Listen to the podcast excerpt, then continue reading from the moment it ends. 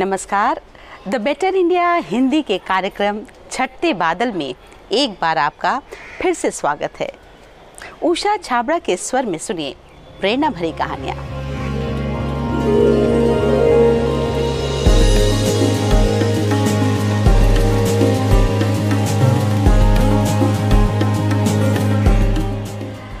कला मानव जीवन की अभिव्यक्ति है। कलाकार जब कुछ बनाता है तो उसे देखकर बहुत प्रसन्न होता है और जाने वो किस तरह से अपनी कला का प्रदर्शन करता है।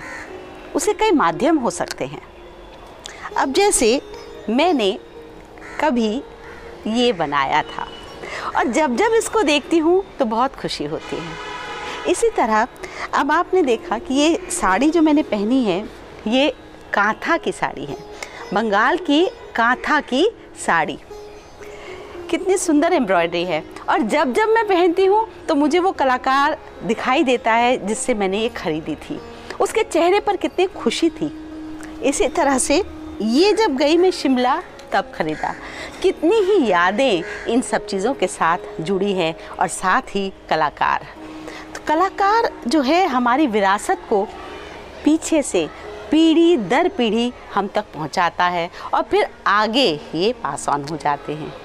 तो आज हम बात कर रहे हैं हार्ट फॉर आर्ट फाउंडेशन यानी ट्रस्ट की, जो कि बहुत सुंदर काम कर रहे हैं इन कलाकारों के साथ। तो चलिए सुनते हैं सुनील जाहीलाल जी से उनके इस ट्रस्ट के बारे में। द बेटर इंडिया हिंदी के कार्यक्रम छठे बादल में सुनील जाहीलाल जी, आपका हार्दिक स्वागत है। हम बहुत खुश हैं कि आप हमारे साथ यहाँ पर उपस्थित हैं। तो आप अपने trust heart for art trust के बारे में बताइए। इतना बड़ा प्रोजेक्ट इतना बड़ा ट्रस्ट आपने क्यों कर शुरू किया? उसके पीछे क्या आपकी मंशा रही? धन्यवाद बेटर इंडिया का और आपका। अपने जो स्टोरीज हैं आर्टिजन्स के, आप सब सब तक सबको पहुँचा रहे हैं। और ये बहुत बड़ा काम है। और ये काम करने के लिए हमने हमारी संस्था शुरू की। To tell stories of our heritage our artisans and there are so many stories to be told तो इस पे हमने काम uh, शुरू किया छह साल पहले। इससे पहले I was in technology I work for number of global I T companies I did a bunch of technology startups my self लेकिन हमको लगा कि we need to do something to tell people about a heritage and जो artisans tradition को बरकरार रख रहे हैं इतने सालों से जो अपने फेस्टिवल्स है for example they are alive only because of our artisans. Because right. if you take Ganesh Chaturthi, which is going on right now, what is Ganesh Chaturthi without the artisan making the Ganesh idol for us? So right you are, sir. तो ये सब stories बोलने के लिए और हमने सोचा they need some help what can we do तो we did a round we went to uh, um, uh, a number of uh, craft clusters mm. और इंडिया में तीन हज़ार क्राफ्ट हैं अलग अलग टाइप के right from wood craft grass craft metal craft pottery craft weaving के craft है so many of them more than three thousand right भंडार भंडार भंडार है और लोगों को लगता है कि ये सब हमें मालूम है ऑलरेडी क्योंकि हमने हम तो देख चुके हैं but actually they don't know the story For example, Madhubani hmm.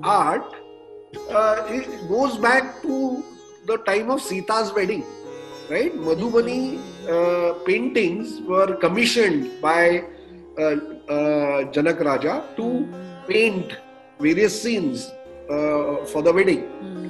Uh, तो ऐसे इतने सारे क्राफ्ट्स हैं और अपने for example our artisans can weave almost anything we have more than 120 types of grasses that are woven in India, hmm. right?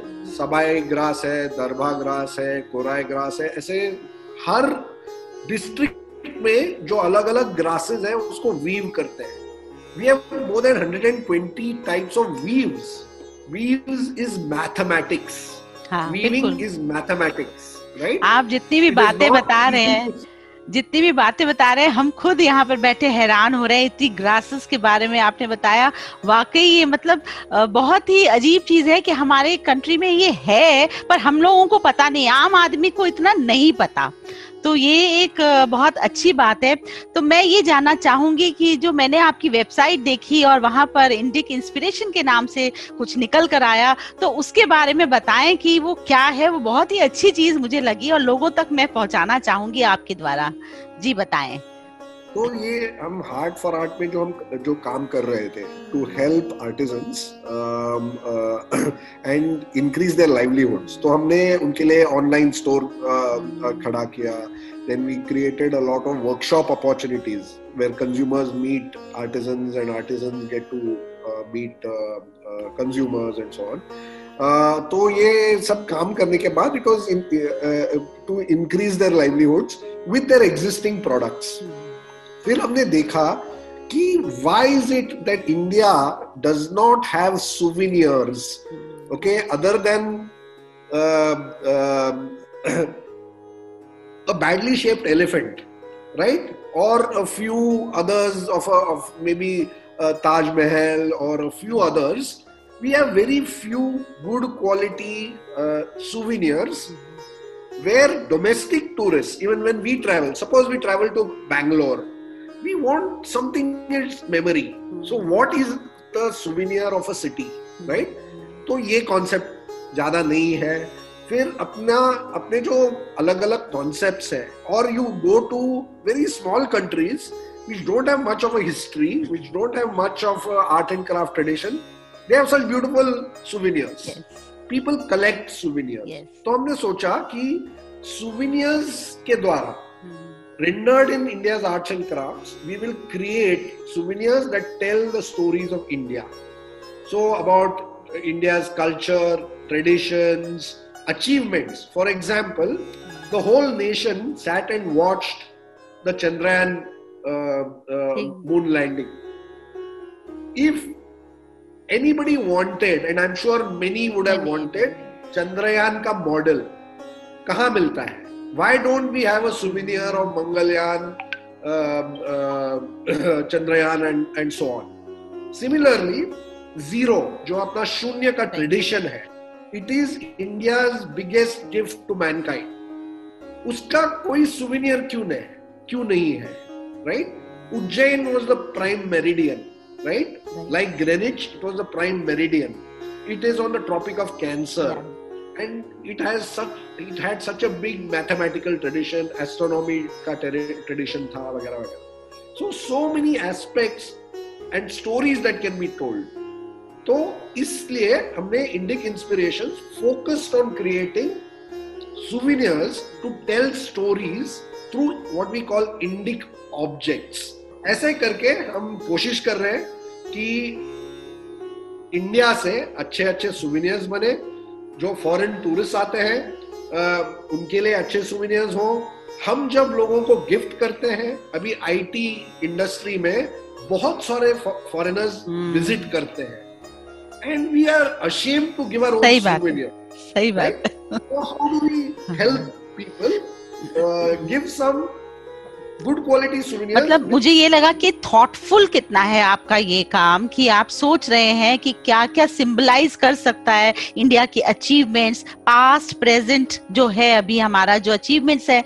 वो बहुत ही आपने सुंदर ढंग से बताई बातें और जो हमारे दर्शक सुन रहे होंगे अवश्य ही कई लालायत भी होंगे कि भाई हम इसको कैसे पा लें तो आपकी वेबसाइट उनको देखना होगा उसमें बहुत सारी चीज़ें हैं आप बताइए उसके बारे में कि कैसे वो आप तक पहुँच सकते हैं। तो इंडिक इंस्पिरेशन डॉट कॉम तो हमारा जो नाम है that itself signifies that we create products that are inspired by Indic thought by Indic knowledge Indic achievements Indic heritage and so on तो we would appeal to corporates and to consumers to visit our website www.indicinspirations.com uh, and use uh, uh, it to order various uh, uh, souvenirs. We are also creating city-based souvenirs. We are trying to uh, get souvenirs about our textiles. For example, Indic symbols-based ties or stoles, or even small looms. We are trying to get two Yeah. feet by two feet के छोटे looms which people can buy, okay. right? या छोटा सा चरखा हाँ। Box चरखा जिसको बोलते हैं अ, उस टाइप के या अपने जो कलिनरी टूल्स है कॉफ़ी पॉट होगा या अ, पुट्टू मेकर होगा या मोमो मेकर होगा ये सब अपने कलिनरी टूल्स है। So और हमारे रूट्स के साथ जुड़ी हुई हैं तो जब आपके वेबसाइट में मैं गई जब आपकी ये स्टोरी मुझे लगा कि मुझे कवर करनी चाहिए आई वॉज़ रियली इम्प्रेस कि इतना सुंदर और क्वाइट मॉडर्न लुक के साथ है, जिसको आज लोग देख रहे हैं। लेकिन ट्रेडिशनल चीज़ें इवन मैंने देखा मास्क बहुत सुंदर बने हुए हैं वहाँ पर। तो ऐसा लगता है कि क्यों ना अच्छी चीज़ दें। जब देना ही मन होता है, अच्छी चीज़ दें कि कोई संभाले, अपने घर में रखे। तो सुवनियर्स अगर ऐसे होंगे तो वाकई सभी की इच्छा होगी कि हम आए आपके उसमें। मुझे आशा है कि बहुत लोग आएँगे अब आपके इस इंडिक वाले कलेक्शन में देखेंगे सब लोग।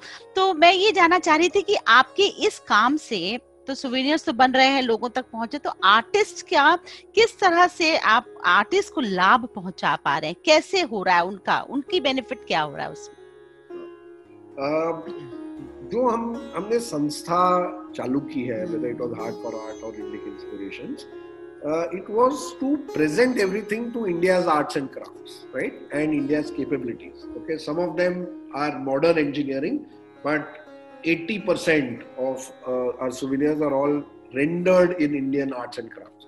तो हम उनको नए डिजाइन देते हैं and what we try to do is whatever price they come up with unless it it is something that needs to be discussed we just take the pricing that that they give देखिए, अच्छा and convince our customers ठीक। that good things cost money it is handmade they are made by sustainable processes जो अपने colours जो use करते हैं अपने would crafts में या पेंटिंग्स में they are all made from flowers leaves mud and so on which are sustainable so people should be ready to pay more uh, and it helps when you help an artisan you help an entire family family जब हमने पहले उनसे बात की To find out how we can help them what we heard from them was साहब सब ठीक है हमको धंधा दिलाइए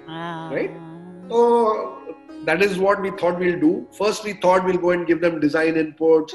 We'll tell them about nutrition, education, and so on, right? But we clearly saw that they already know things through tradition, right? They know things because of their wisdom. So really, what they were needed was this. Work तो ऐसे करके we make sure that most of the uh, money also goes back to the artisans. Uh, we expand their reach. We're trying to see how we can work with various government agencies like uh, uh, Indian Council for Cultural Relations. That this becomes a way to gift. Yeah. Uh, in Indian consulates abroad, they can gift हाँ, अगर सरकार आ जाती है ना साथ में सरकार का योगदान हो जाता है तो वो चीज़ और उठान ले लेती है। बराबर। तो हाँ। हम ये देख रहे हैं कि और हम क्या कर रहे हैं? What is the value addition we are doing is we package the product nicely the box our box itself is based on concept of a golden rectangle which is big part of India um, it comes from the hemachandra series Hmm. uh, of numbers and uh, uh, commonly known as the Fibonacci series.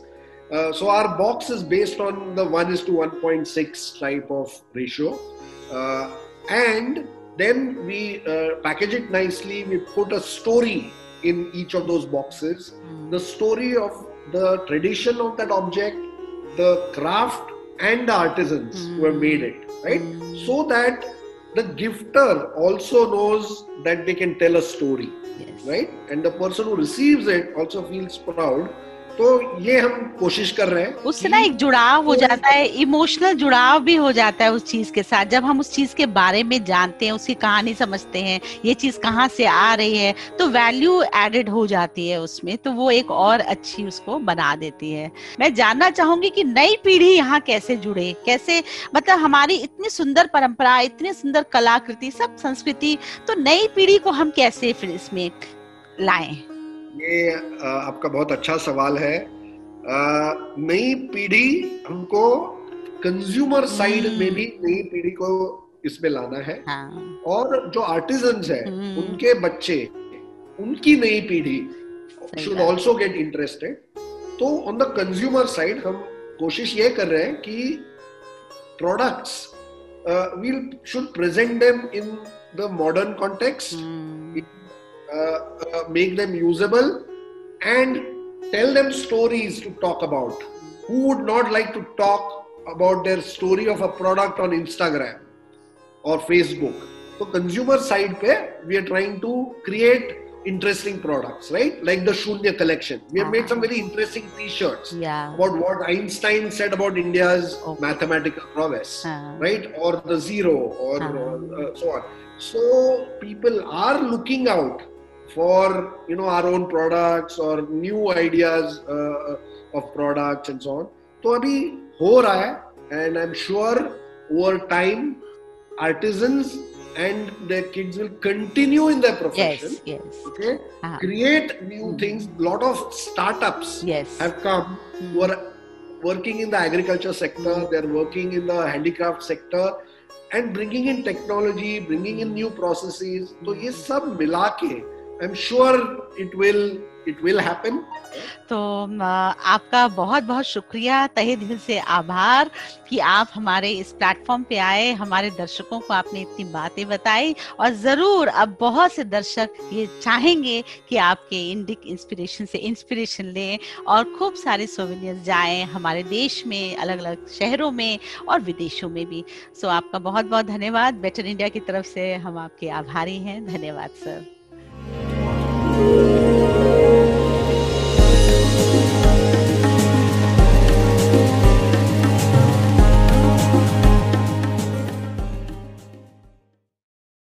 नमस्कार।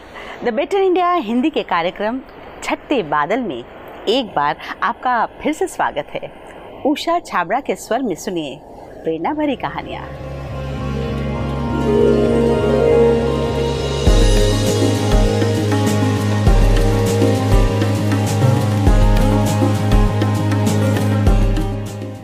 वीर तुम बढ़े चलो, धीर तुम बढ़े चलो। हाथ में ध्वजा रहे, बाल दल सजा रहे। ध्वज कभी झुके नहीं, दल कभी रुके नहीं। वीर तुम बढ़े चलो, धीर तुम बढ़े चलो। सामने पहाड़ हो, सिंह की दहाड़ हो। तुम निडर डरो नहीं, तुम निडर डटो वहीं। वीर तुम बढ़े चलो, धीर तुम बढ़े चलो। ये कविता हमने बचपन में कितनी बार सुनी, कितनी बार हमने इससे प्रेरणा ली। और आज हम सब अपनी स्वतंत्रता दिवस मना रहे हैं। आप सबको ढेरों शुभकामनाएँ। तो आज बात करते हैं हमारे तिरंगे की, हमारी शान की। ये हमारे आन, बान और शान का प्रतीक है हमारा तिरंगा। तो हमारा ये तिरंगा इस स्वरूप में आया कब? कैसे हुई इसकी शुरुआत, ज़रा इसकी कहानी सुनते हैं। भारतीय राष्ट्रीय ध्वज तिरंगे की अभिकल्पना 1916 में पिंगली वेंकैया जी ने की थी। उस समय इसमें दो रंग थे और 1931 में तीन रंगों पर फैसला लिया गया, जिसमें कि बीच में वहाँ गांधी जी का चरखा था। जब हिंदुस्तान की आज़ादी की बातें होने लगी तो फिर से तिरंगे के डिज़ाइन पर गौर किया गया। उस समय बदरुद्दीन तैयब जी वहाँ के मेंबर सेक्रेटरी थे। तो इसी सभा में राष्ट्रध्वज पर फैसला लिया जाना था। नेहरू जी ने उनको इसके ऊपर नमूना लाने की सलाह दी और उसके बाद उन्होंने अपनी पत्नी से बातचीत की और उनकी पत्नी ने तीन रंग के अंदर बीच में एक चरखे के बदले वहाँ पर उन्होंने अशोक चक्र को रखा। कनॉट प्लेस के रीगल बिल्डिंग में एस सी शर्मा टेलर्स ने उसे बनाया। और तैयब जी ने जब इसे सभा में प्रस्तुत किया तो सबने इसे मंजूरी दे दी। तो इस प्रकार हमारा तिरंगा 21 जुलाई उन्नीस सौ सैंतालीस में इसे पास कर दिया गया। और 15 अगस्त को 15 अगस्त उन्नीस सौ सैंतालीस में इसे फहराया गया। आप अब जानना चाहेंगे कि ये जो तीन रंग हैं ये किसका प्रतीक है? हमारा नारंगी रंग समर्पण, निस्वार्थ भावना और वीरता का प्रतीक है और सफ़ेद रंग पवित्रता और सत्य का। हरा रंग लहलहाती फ़सल, वैभव और संपन्नता का प्रतीक है। सफ़ेद रंग के अंदर जो अशोक चक्र का चिन्ह लगा है, वह जीवन की गतिशीलता और सर्वधर्म संभाव का प्रतीक है। तो इस तरह से हमारा तिरंगा एक सिर्फ़ कपड़ा नहीं, ये बहुत कुछ हमें बता रहा है। हर देश का अपना एक ध्वज होता है और हमारे देश का ध्वज तिरंगा कहलाता है, जो कि बहुत ही सुंदर है। अब हम बात करते हैं भारत के राज चिन्ह की। भारत का राज चिन्ह सारनाथ स्थित अशोक के सिंह स्तंभ की अनुकृति है, जो सारनाथ के संग्रहालय में सुरक्षित है। इसके चारों दिशाओं में चार शेर हैं, जो कि शक्ति और आत्मविश्वास का प्रतीक हैं। उसके नीचे धर्म चक्र है और उसके आसपास वहाँ पर चार ऐसे आपको पशु दिखाई देंगे, जो कि शेर, घोड़ा, वृषभ और हाथी हैं। और आधार में खिला हुआ फूल है कमल, जो कि सृजनशीलता का परिचायक है और उसमें वहाँ पर ये भी लिखा है, सत्यमेव जयते, जो मुंडकोपनिषद से लिया गया है। तो भारत सरकार ने यह चिन्ह 26 जनवरी 1950 को अपनाया। तो इस तरह से हमने देखा कि भारत जब आज़ाद हुआ, उसके सामने कई चुनौतियाँ थी कि किस तरह हम अपने देश के इन चिन्हों को बनाएँ कि वो अपने आप में अपनी गाथा कह पाए। तो मैं यही कहना चाहूँगी, सारे जहाँ से अच्छा हिंदुस्तान हमारा, हम बुलबुलें हैं उसकी, वो गिलसिता हमारा। आशा है आपको आज का कार्यक्रम पसंद आया होगा। जय हिंद।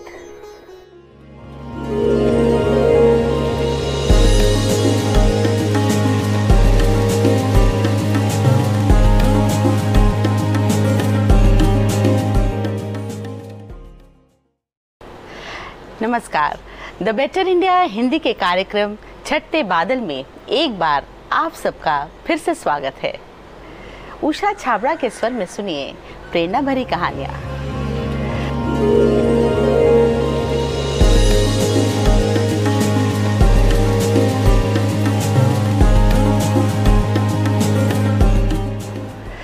आप सबने ये मुहावरा तो सुना ही है, अपने पैरों पर खड़े होना। जिसका अर्थ है आत्मनिर्भर बनना, स्वावलंबी बनना। आज मैं आपको एक ऐसे शख्स से मिलवा रही हूँ, जो कि स्वयं ही स्वावलंबी नहीं बना, बल्कि उसने कईयों का हाथ थामा और कई घरों को रोशन किया, कई घरों के बच्चों को, लोगों को स्वावलंबी बनाया। जी, मैं बात कर रही हूँ मिट्टी के रंग नामक संस्था से जुड़े अमित जैन से, जो कि नीति आयोग अटल इनोवेशन मिशन महाराष्ट्र के रीजनल मेंटर ऑफ़ चेंज हैं और हिंदुस्तान टाइम्स 30 अंडर 30 में भी उनका नाम दर्ज है। तो क्यों न सुने उनकी कहानी, उनकी जुबानी। नमस्कार अमित जी, आपका हमारे शो में स्वागत है। हम हर हफ़्ते इस तरह से प्रेरणादायक व्यक्तित्व को यहाँ आमंत्रित करते हैं और उनके बारे में अपने दर्शकों को बताते हैं। तो मैंने आपके बारे में बहुत कुछ पढ़ा और मैं चाहती हूँ कि हमारे दर्शक आपके बारे में और जाने। तो आप बताइए कि आपने अपना क्या किया और कि, क्यों मैं अपने दर्शकों से आपको मिलवाने के लिए इतनी उत्सुक हो रही हूँ? बताएँ, सर। बिल्कुल ma'am so thank you so much आपने इनवाइट किया. Uh, तो अभी मैं क्या करता हूँ कि एक एक हम सोशल वेंचर रन करते हैं तो जिसमें काफ़ी अलग अलग काम कर रहे हैं. बट उसकी जो एक जर्नी रही है uh, वो ये है कि मैं गाँव से हूँ भुसावल जो महाराष्ट्र में एक गाँव है. और वहाँ पे जब मैं तीन साल का था तो पापा एक्सपायर हो गए थे. उसके बाद में जो मेरे अंकल आंटी है जो मेरी फैमिली है कजन्स एंड ऑल उनने बहुत सपोर्ट किया. तो जब तक मैं ग्रेजुएट हुआ जो बीकॉम में किया जब तक के घर, खाना, किताबें पढ़ाई सब उनके वजह से हो पाई तो एक बहुत बड़ा सपोर्ट था कि मम्मी पापा एक्सपोर्ट होने के बाद मम्मी ने हैंडल किया दुकान, दादाजी ने ओपन करी टेलरिंग की तो ये पूरा कॉम्बिनेशन मिलके एक अच्छी लाइफ मिली। फिर मैं 2012 में पूना आया और पूना में था कि जैसे बीकॉम किया तो सब लोग बोलते कि आपको ना इंजीनियरिंग होना है या आपको कुछ तो अलग डिग्री चाहिए जॉब के लिए। तो मैंने बोला, चलो एक बार बीकॉम तो क्या ट्राई करते जॉब नहीं मिला तो भुसावल में आके और कुछ काम कर लूँगा। तो फिर 2012 में हज़ार रुपये लेके आए क्योंकि तो उस टाइम वो कंडीशन थी तो कज़न भाई मतलब भाई जो है उनने दिया रियल ब्रदर ने। और वो लेके पुनः आया फिर जॉब सर्च करना चालू किया। और लकीली एक महीने बाद मतलब ऐसा टाइम था कि एक time I use to eat की एक टाइम खाना खा रहे हैं। हम्म। उसके बाद में फिर जॉब लग गया। और बैंक ऑफ़ न्यूयॉर्क जिसने जॉब दिया एक बहुत बड़ा एहसान है वो कंपनी का जिसने एक जॉब दिया। और उसके बाद में लाइफ चेंज हुई। दो साल तक मैंने पूना समझा कि पूना होता क्या क्योंकि I am from a village तो फिर आफ्टर दैट लगा कि चलो और फिर मॉम भी पूना से सॉरी होम टाउन से पूना आ गए। देन वी थॉट कि कुछ करते फॉर द सोसाइटी क्योंकि इतना सब सपोर्ट किया घर वालों ने। तो जब जाके फिर जॉब करते करते हमने ये चालू किया। आपकी जर्नी काफ़ी कष्ट साध्य रही है। तो मैं मतलब आपका जो ये सोशल वेंचर है ये मिट्टी के रंग इस नाम से मैं बहुत प्रभावित हूँ और इसके पीछे कुछ कहानी छुपी है या क्या है उसके बारे में जानना चाहूँगी। जरा बताएँ। जी। मैम ना एक बहुत ही फनी स्टोरी है, क्योंकि हमने चालू तो कर दिया और अभी स्टार्टिंग में काम क्या किया कि देखो, जैसे बचपन से ना काफ़ी कपड़े, किताबें घर वालों ने दिए तो एक था कि जो भी लोग अमीर उनके पास बहुत सामान है और जो गरीब है, उनको सामान चाहिए तो एक ब्रिज बनते हैं। तो मैंने पता नहीं ओएलएक्स पे ऐड डाल दी कि हम लोग ये काम कर रहे हैं। तो वीकेंड्स पे बहुत कॉल आए आई यूज़ टू गो उनके घर पे आके सामान लो, फिर डोनेट करो। तो काफ़ी बड़ा ग्रुप बन गया। अब ग्रुप को नाम तो चाहिए और काफ़ी ब्रेन किया, फिर भी नाम नहीं जमा। तो जो मेरे बड़े भाई उनको मैंने कॉल किया कि भाई ना नाम नहीं मिल रहा है। तो उसने बोला, ये नाम रख ले मिट्टी के रंग। तो वेरी वेरी ऑनेस्टली ये नाम बिल्कुल पसंद नहीं आया, क्योंकि अब क्या होता है कि आप जब नए नए काम करते हो, आपको एक फैंसी नाम चाहिए, जिसमें इंग्लिश का मीनिंग हो, ये है बट फिर भी ऑप्शन नहीं मिला तो नाम रख लिया। जब था कि क्यों रखा, और अब ये टाइम है कि कितना अच्छा नाम मिला, अगर नहीं होता तो क्या होता? तो ये एक कहानी है नाम के पीछे।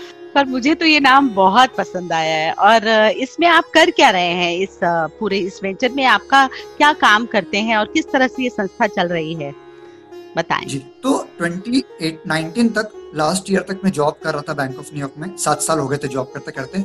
उसके बाद में समझ में आया कि अब मेरी एज हो रही है, शादी की, शादी करना है फ्यूचर में कुछ करना है। तो मैं सोचा रिस्क लेते कि अभी एम के आर मिट्टी का रंग बहुत बढ़ गया है, जिसमें अभी बहुत इंटर्न्स है, बहुत लोग को एम्प्लॉयमेंट मिल रहा है। काफ़ी एक्सपांड हुआ तो एक दो साल में गैप लेके फुल टाइम देता हूँ जॉब छोड़ा। और जब जॉब छोड़ा तो घर पे झूठ बोला कि मेरे को जॉब से निकाल रहे हैं क्योंकि तो वो कभी अग्री नहीं हो रहे थे कि हज़ार रुपए लेके आया था और इतना बड़ा पैकेज में छोड़ रहा हूँ। बट वो था कि एक ट्राई करते हैं कि यू क्या होता है। तो फिर लास्ट ईयर हमने पेपर बैग क्लॉथ बैग चालू किया विमेन जो widow single women and women Pune में। हम्म। और ये बैग एक ऑर्चिड होटल है पूना में काफ़ी बड़ा फाइव स्टार उन्होंने हमारा एक पहले क्लाइंट बने तो उनको पेपर बैग दिए फिर क्लॉथ बैग काफ़ी बड़ा हो गया। और जो हमारे को फाउंडर है साकेत देशमुख हम्म। तो ये उनका पूरा एक थॉट था कि क्यों एनजीओ से हमको सोशल वेंचर में मूव करना है। हम्म। फिर काफ़ी चीज़ें होती गई। और पिछले साल दिवाली में चालीस दिन में जैसे कि पेपर बैग और क्लॉथ बैग हम कर रहे थे अगेन ये जो को फाउंडर उनके दिमाग में था कि एक कैंडल करते हैं कि चलो कैंडल क्यों ट्राई करते हैं। तो हमने ट्रेनिंग दिया आंटी लोगों को सेंटर पे। और 40 दिन में वेरी फ्रेंकली हम सोचे कि यार कैंडल कोई बाय करेगा नहीं करेगा पता था नहीं। बट जब नेटवर्क बन गया था और उस टाइम महाराष्ट्र में बहुत बारिश थी। चालीस दिन में बावन हज़ार कैंडल बेच पाए। हम्म। अब वो कैसे बेचे कि जितने भी कॉर्पोरेट आप स्टॉल्स लगाए जितना नेटवर्क था हमने शॉपिफाई पे वेबसाइट बनाए अमेजोन पे आ गए। और जो आंटी लोग काम कर रहे थे वो आंटी लोग सत्रह हज़ार पर विमेन वो लोग अर्न कर पाए। और फिर दिवाली हो गया और वो कैंडल का इनिशिएटिव एंड हुआ। तो वो हम लोग अभी मिट्टी के रंग में पहले कर रहे थे। और उसके बाद में फिर मैंने मेरी बैक पैकिंग जर्नी चालू करी पूरे इंडिया में। हाँ। चलो पूना मुंबई में नाउ वी नो पीपल और फिर मार्च तक के पूरा मैं अराउंड कितना 80 80 सिटीज़ ट्रैवल किया। मेरा टोटल खर्चा सत्रह हज़ार पाँच सौ रुपए हुआ था। एंड फिर लॉकडाउन हो गया और फिर मैं गुवाहाटी में अटक गया।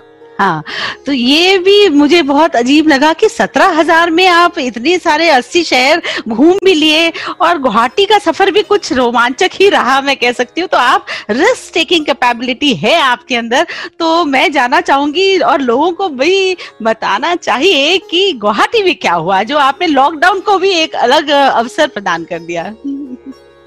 जी मैम, ये ना मतलब एक जो एक मेरी एक एक कोट है मतलब दो कोट हमेशा फॉलो करता हूँ मैं। पहला ये कि make connections when you don't need the most Hindi में उसका मीनिंग कि आप लोगों से जब रिश्ता बनाओ आपको जब कोई ज़रूरत नहीं है हम्म। तो मैंने सात साल वही किया सिर्फ़ लोगों से मिलते रहा क्योंकि मेरे को सीखने की चाह है नेटवर्किंग करना बहुत पसंद है तो काफ़ी लोगों से मिला एंड ऑल उस वजह से कैंडल भी बिक पाए और रही बात जो सत्रह हज़ार में जो ट्रेवल हुआ सत्रह हज़ार पाँच सौ में कि लोग ऑलरेडी मेरे को जानते थे और मैं उनको जानता था हम्म। तो उनने मुझे घर दिया रहने के लिए खाना दिया घुमाया फिराया मेरा मेजर खर्चा था, सिर्फ़ ये सिटी से दूसरी सिटी में जाना है। तो हर सिटी में वो होते गया। और उसके बाद में जो दूसरा एक कोट है, वो ये है कि दुनिया में जो सबसे बड़ा सच है, वो ये है कि सब झूठ है। हम जो भी बचपन से सुनते आते हैं कि यार ये ये ये करना है, इसका सच किसको नहीं पता है? हम सिर्फ़ फॉलो करते हैं, जो मैं खुद कर रहा था। लेकिन जब ट्रैवल किया, जब मिट्टी का रंग चालू किया, जब जॉब छोड़ा तो रियलिटी मालूम पड़ी कि बहुत अलग है। तो फिर मैं था अरुणाचल में in the month of March जब लॉकडाउन हो रहा था। और फिर फटाफट गुवाहाटी आ गया क्योंकि अब नागालैंड जा नहीं पाऊँगा। लकीली मेरे पास एक फ्रेंड था जो जिसने मेरे को होस्ट किया और एक हफ़्ता हो गया फिर अनाउंस हुआ कि पूरे ट्वेंटी वन डे को लॉकडाउन हो रहा है। Then I spoke to my co founder कि अब क्या करें। तो ये समझ में आया कि लकीली मेरे को एक दोस्त है गुवाहाटी में मैं कभी गया नहीं। एक बार गया था एक दिन के लिए। तो एक कुछ मिल गया रहने के लिए जो एक बहुत बड़ा यू नो सपोर्ट रहा मेरे एक फ्रेंड प्रयास का। फिर हम सोचे कि चलो कुछ कैंपेन रन करते फंड रेजन की फंड रेजिंग का। जिसमें फैमिलीज़ को हम लोग डायरेक्टली वन थाउज़ेंड रुपीज़ उनके बैंक में ट्रांसफ़र कर पाए। नाउ अगेन हम सोचे कि यार अभी जितना नेटवर्क बनाए दस लाख का टारगेट रखते अगर एक लाख रुपए भी आए तो बहुत बड़ी बात है। मज़ाक मज़ाक में नौ दिन में दस लाख रुपए आ गए। जो हमारे लिए भी बहुत बड़ी बात थी। सही बात। तो जो टीम था एम का दिन रात मेहनत करी और वो रेज हो गया। और हमने किस तरीके से डिस्ट्रीब्यूट किया कि जो भी अब नेटवर्क बहुत बड़ा है। तो एग्ज़ाम्पल मैम जैसे आप बोलते हो कि अमित मैं जानती हूँ ये फैमिलीज़ को ना हम लोग वन थाउज़ेंड दे सकते हैं। हम्म। उस तरीके से हमने पूरी फैमिलीज़ को डोनेट किया। तो जो भी एनजीओ ग्राउंड पे काम कर रहे थे, उनको हमने डोनेट किया राशन डिस्ट्रीब्यूट करने के लिए। और फिर एज ऑफ़ नाउ वो कैंपेन को ऑन रखा कि कोरोना बढ़ रहा है। और as of now as we talk अपने बाईस लाख फिफ्टी थाउज़ेंड कुछ रेज हो गए। हम्म बहुत बड़ी रकम है ये। और मैं ये बोलूँगी कि आप हिम्मती बड़े हैं। सबसे पहले तो जॉब छोड़ना और उसके ऊपर से झूठ बोलना। क्योंकि जॉब छोड़ने कोई देता नहीं है ये। असलियत है और उसके बाद भी इतना रिस्क लेते हुए जब आप वहाँ पर रहे, हम लोग जैसे हो तो कई लोगों का रोना छूट जाता है, मैं कैसे घर आऊँ? तो वहाँ पर भी आपने समाज के बारे में सोचा और अपने कॉन्टेक्ट के द्वारा इतनी रकम आपने उठाई। बहुत अच्छी बात और डिस्ट्रीब्यूशन भी बहुत एक अच्छी बात मुझे लगी जिस तरह से आपने सोचा। तो मैं बहुत हमें खुशी हो रही है कि आप यहाँ आए और लोगों को आपके बारे में सुनकर बहुत अच्छा लगा होगा ज़रूर से। तो मैं चाहूँगी कि आप हमारे दर्शकों को एक प्यारा सा एक मैसेज दीजिए कि क्या आपको क्या लगता है? उम्र की, अभी तो बहुत छोटी उम्र है और आपने जो पाया है और, या जो खोया और फिर पाया और वो पूरी जर्नी में आपको क्या एक एसेंस मिल रहा है उसमें जो हम सीख सकें किसी को सुनकर, किसी को, क्योंकि आप जैसे बहुत बच्चे हैं जो कुछ करना चाहते हैं।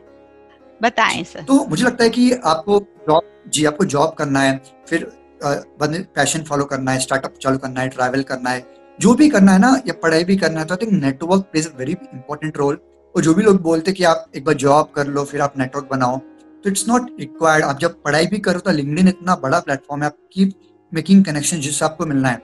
और उसके साथ में अगर आप जॉब भी कर रहे हो पैशन साथ में फॉलो करते जाओ, जैसे मैंने याद है कि बैंक ऑफ़ न्यूयॉर्क में जॉब करते करते कम से कम अठारह अठारह घंटे काम किया है, छह सात साल। तो जब जाके इतना कॉन्फिडेंस आ गया कि मैं जॉब छोड़ सकता हूँ।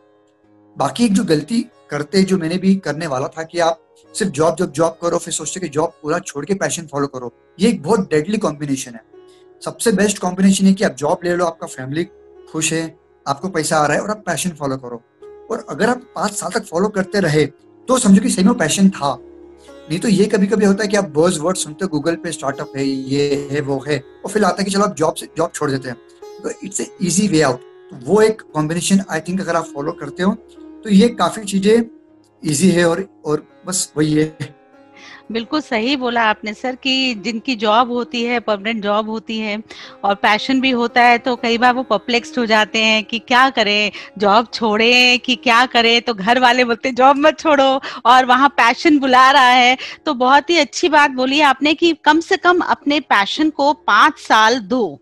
ताकि आपको उसको एक वृक्ष जैसा उग रहा हो, जैसे बड़ा हो रहा हो। अगर आपको लगता है हाँ ये ठीक है, ये आपको ब्रेड अर्निंग कर देगा तो जंप करें। ये आपने बहुत अच्छी बात बोली। और दूसरी बात जो आपने बोली कि कम्युनिकेशन और साथ में नेटवर्किंग जब से ही आप करना चाहे, करिए। आप वेट मत करिए कि कब मेरा पैशन में जाऊँगा, तब मैं फॉलो उसको करूँ, और तब नेटवर्किंग और आजकल तो सोशल मीडिया बहुत अच्छा फल दे रहा है। लिंक्डइन है इंस्टाग्राम है। मैं तो बच्चों को बहुत देखती हूँ, बहुत वो लोग उसको यूज़ कर रहे हैं।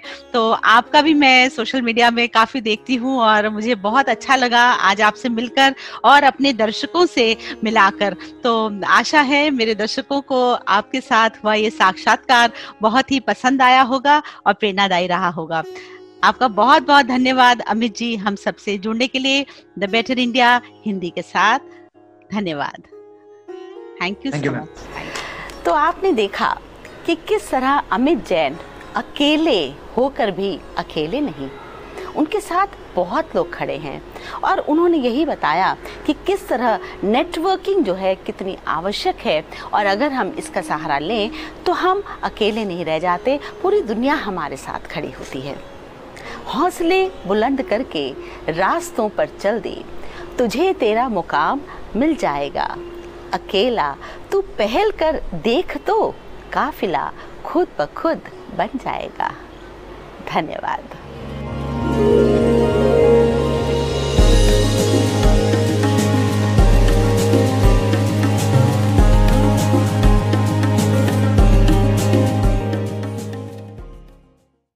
नमस्कार।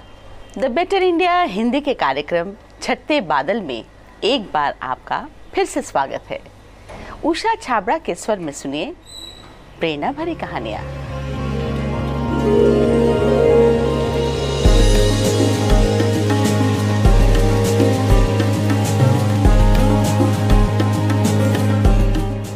कहते हैं, बंद मुट्ठी लाख की। और ये भी कहते हैं कि संगठन में शक्ति होती है। जी हाँ आज मैं आपको ऐसे ही एक संगठन के बारे में बताऊँगी, जिसने अपने बहुत ही अलग कौशल से कुछ अजीब ही करके दिखाया, कुछ अनोखा करके दिखा दिया। हम बात कर रहे हैं इरुला स्नेक कोऑपरेटिव की।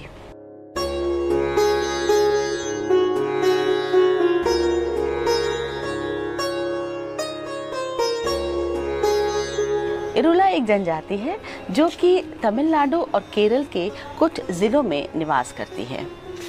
ये अपने परिवार का पालन पोषण करने के लिए सांपों को मारते थे, क्योंकि सांपों के चर्म को बेचा जाता है, जिससे बहुत सी चीज़ें बनती हैं। लेकिन 1972 में जब wild life conservation act pass हुआ उस समय ये कहा गया कि किसी भी जानवर को मारना वर्जित है। ये जनजाति सिर्फ़ इसी काम के लिए रहती थी और जो अब उनका काम खत्म हो गया। अब इनके परिवार का पालन पोषण कैसे हो? एक बहुत ही बड़ी समस्या सामने आई। फिर आए सामने रोमिलस विटकर, जो कि उभय सिर्फ़ विज्ञानी हैं और वाइल्ड लाइफ कंजर्वेशनिस्ट भी हैं।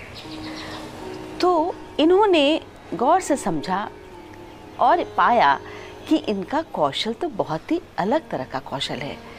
ये सांपों को पकड़ने में बहुत ही निपुण हैं और साथ में इन्हें बहुत सारी जड़ी बूटियों के बारे में भी पता है।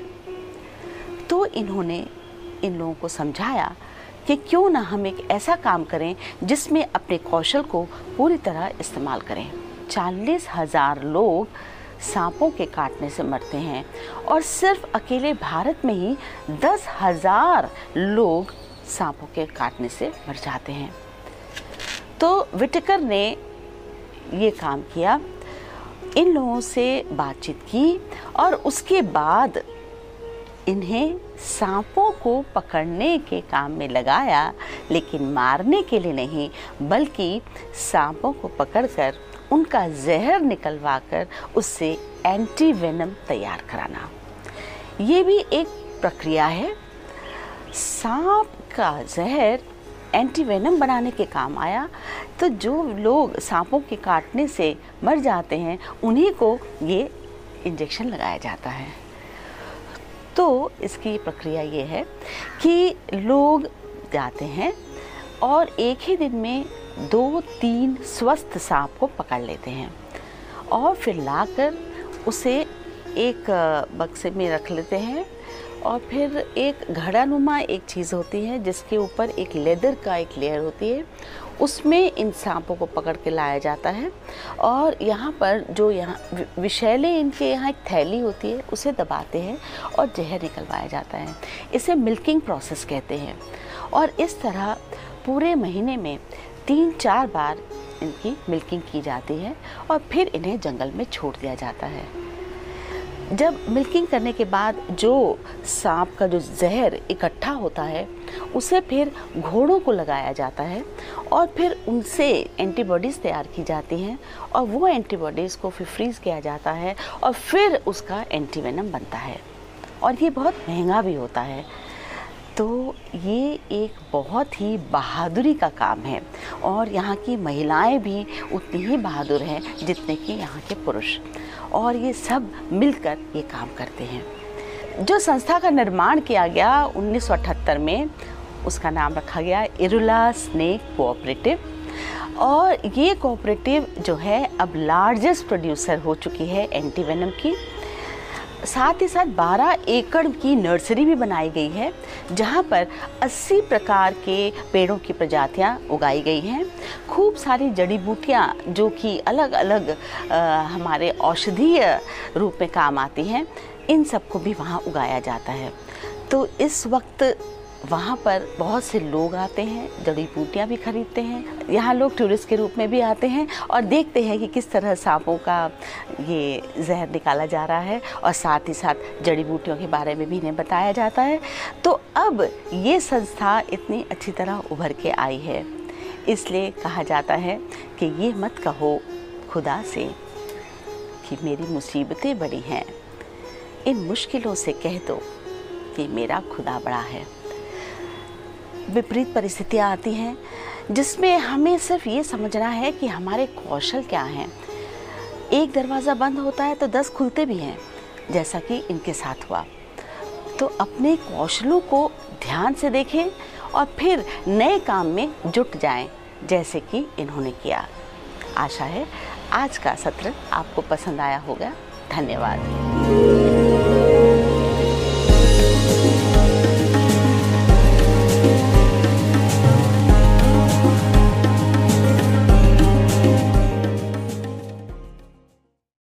नमस्कार। द बेटर इंडिया हिंदी के कार्यक्रम छठे बादल में एक बार आप सबका फिर से स्वागत है। उषा छाबड़ा के स्वर में सुनिए प्रेरणा भरी कहानियाँ।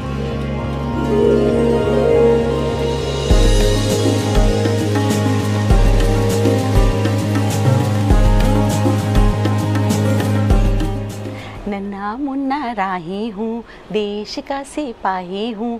बोलो मेरे संग, जय हिंद जय हिंद जय हिंद जय हिंद जय हिंद। मुझसे भारी मेरा बस्ता, हो गई मेरी हालत खस्ता। अरे भाई, इस हमारे छोटे से, नन्हे से सैनिक की हालत खस्ता क्यों हो रही है? इसको जानने के लिए आइए मिलते हैं। ईशान सदा शिवन से।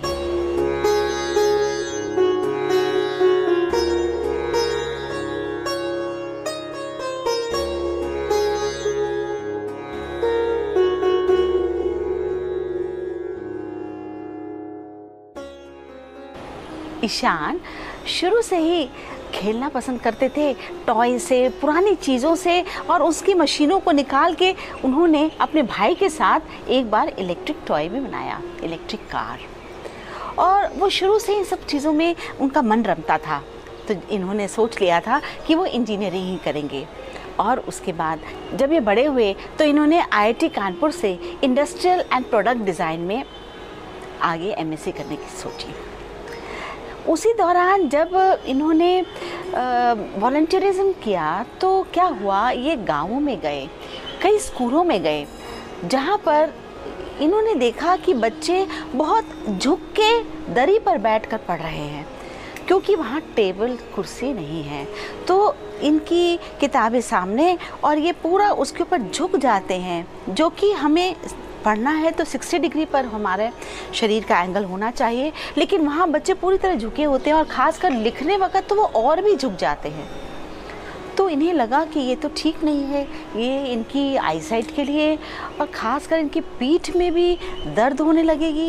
ये कुछ बातें हैं जिनकी वजह से इनको चिंता होने लगी और इन्होंने कई डॉक्टर से कंसल्ट किया कि क्या हम कुछ उपाय कर सकते हैं, किस तरह की डिग्री पे इसकी किताबें होनी चाहिए, किस तरह से हम बच्चों को कुछ ऐसा कुछ प्रोडक्ट बना के दें कि उनका ये जो स्वास्थ्य संबंधी चीज़ें हैं, इसका हम ध्यान रख सकें। उस समय ये आईआईटी कानपुर में इन्होंने इनोवेशन सेंटर में शुरुआत की प्रोजोक की और उसके बाद वहाँ पर इन्होंने सोचा कि हम इनके लिए एक टेबल बनाएँगे। 40 बार इन्होंने उसके डिज़ाइन को बनाया, फिर उसमें से एक डिज़ाइन पसंद आया। और वो क्या है? वो है डेस्किट डेस्किट एक ऐसा बैग है जिसके अंदर बुक्स भी आ जाती हैं, किताबें आ जाती हैं बॉटल रखने की जगह है और उसमें वो टेबल भी है। तो बच्चे जब घर से आते हैं, वो डेस्किट लेकर आते हैं और जब क्लास में बैठते हैं तो वहाँ से किताबों का बैग अलग हो जाता है और डेस्क निकल आती है। और उसके बाद उसको वो फोल्ड फोल्ड हो सकते हैं और उनकी हाइट आप एडजस्ट कर सकते हैं, नीचे और थोड़ी ऊपर। तो बच्चे जब ये इस पर लिखते हैं, अब उनको कोई दिक्कत नहीं आती। वो आराम से बैठकर अपनी हाइट के अनुसार, अपनी ऊंचाई के अनुसार वो लिख सकते हैं। तो पहले कई बच्चे थक जाते थे, कई बच्चे स्कूल आना पसंद नहीं करते थे, वहाँ पर लिखने की इच्छा नहीं करती थी।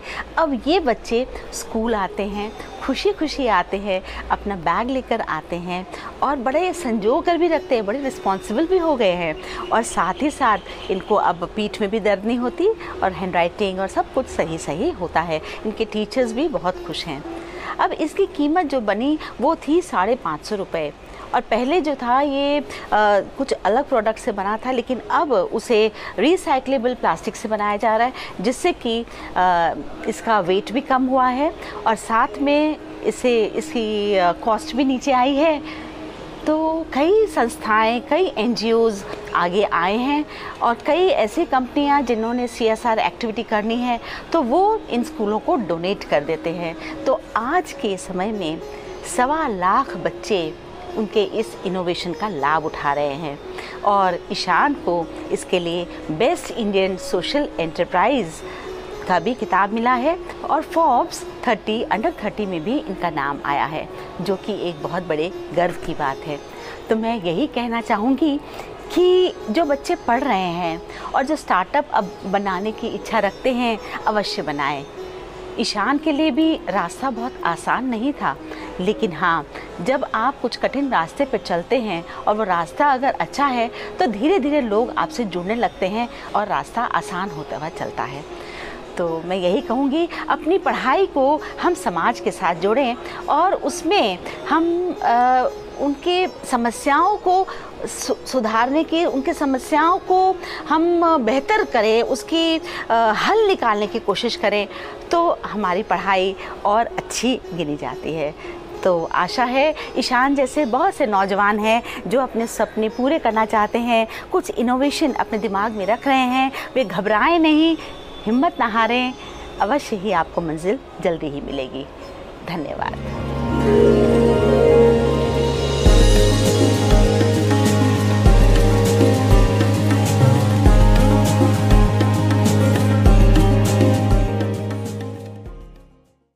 नमस्कार। द बेटर इंडिया हिंदी के कार्यक्रम छठते बादल में एक बार आप सबका फिर से स्वागत है। उषा छाबड़ा के स्वर में सुनिए प्रेरणा भरी कहानियाँ।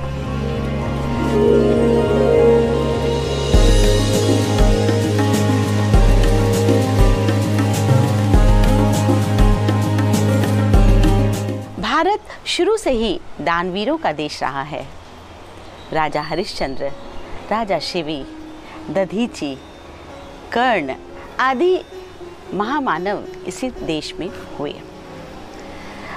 आज मैं आपको कुछ ऐसे दानवीरों की बात बताऊँगी जो थोड़ा अलग किस्म का दान कर गए जी, आइए मिलते हैं श्री के आर श्रीनिवासन, चेन्नई से।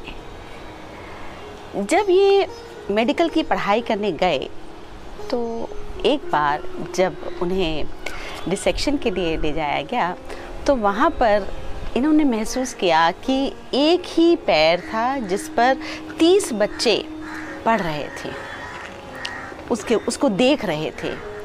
तो इन्होंने उसी समय ये ठान लिया कि जब इनकी मृत्यु होगी, उस समय ये अपना देह दान करके जाएँगे।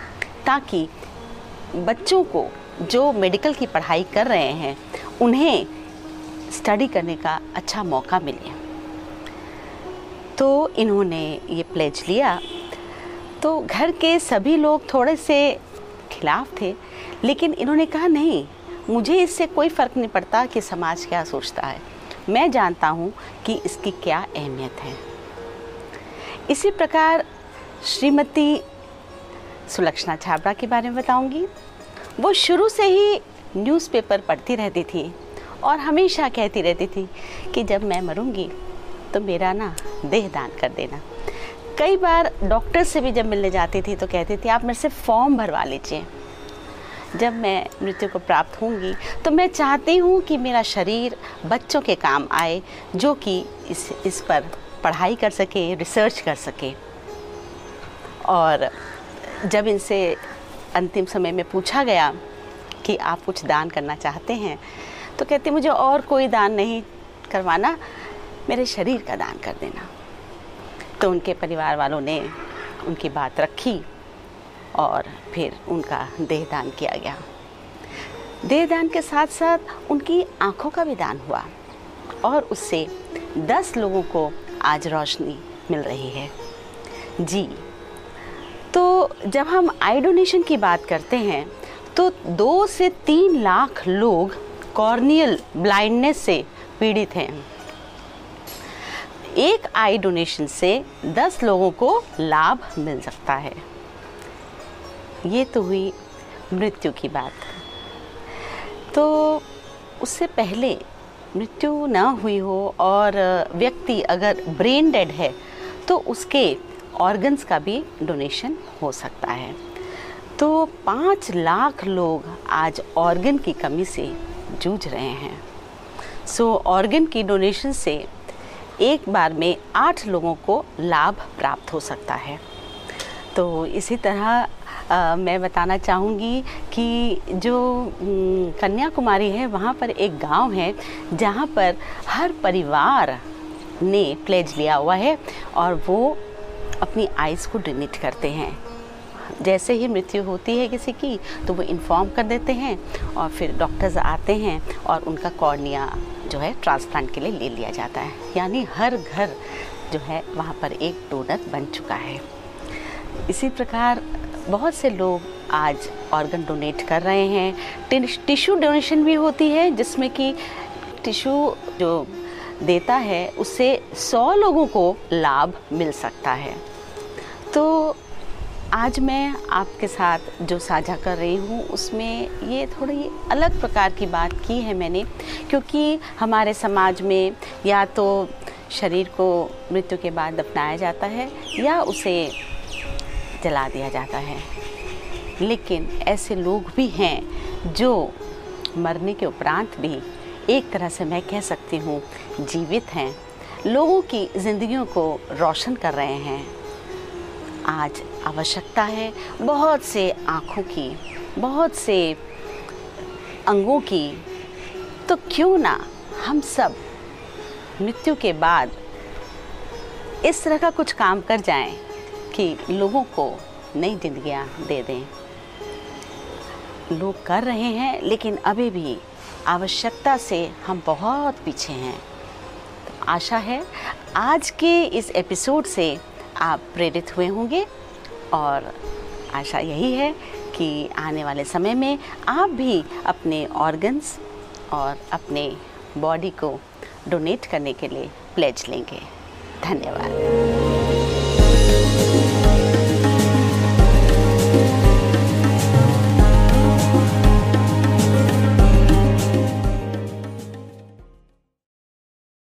नमस्कार। द बेटर इंडिया हिंदी के कार्यक्रम छठे बादल में एक बार आपका फिर से स्वागत है। उषा छाबड़ा के स्वर में सुनिए प्रेरणा भरी कहानियाँ।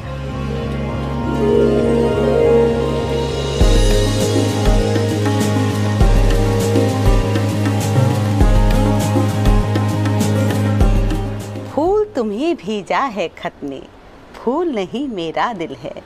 प्रियतम मेरे, मुझको लिखना क्या ये तुम्हारे काबिल है? जी हाँ ये फूल। इनके बिना तो लगता है हमारी गति ही नहीं है। चाहे कोई भी त्यौहार हो, चाहे किसी की सालगिरह हो, किसी की जन्मदिन हो, या मंदिर को सजाना हो, या मंदिर में पूजा करनी हो, बिना फूलों के तो ऐसा लगता है जाने कुछ है ही नहीं। और ये कितनी सुंदरता भरी चीज़ें हैं हमारे सामने और हमारे मन के उद्गार हम अच्छे से व्यक्त कर पाते हैं इन फूलों से। तो मैं आज फूलों की बातें क्यों कर रही हूँ? क्योंकि आज मैं आपको एक ऐसे व्यक्ति से मिलवाने जा रही हूँ जो कि फूलों का ही काम करते हैं और एकदम अलग काम। ये हैं प्रवीण चौहान। गया के प्रवीण चौहान, जिन्हें कि खादी मैन ऑफ़ बिहार भी कहते हैं। और इन्हें the vision of Antyodaya award भी मिला है। तो आइए जानते हैं प्रवीण चौहान के बारे में।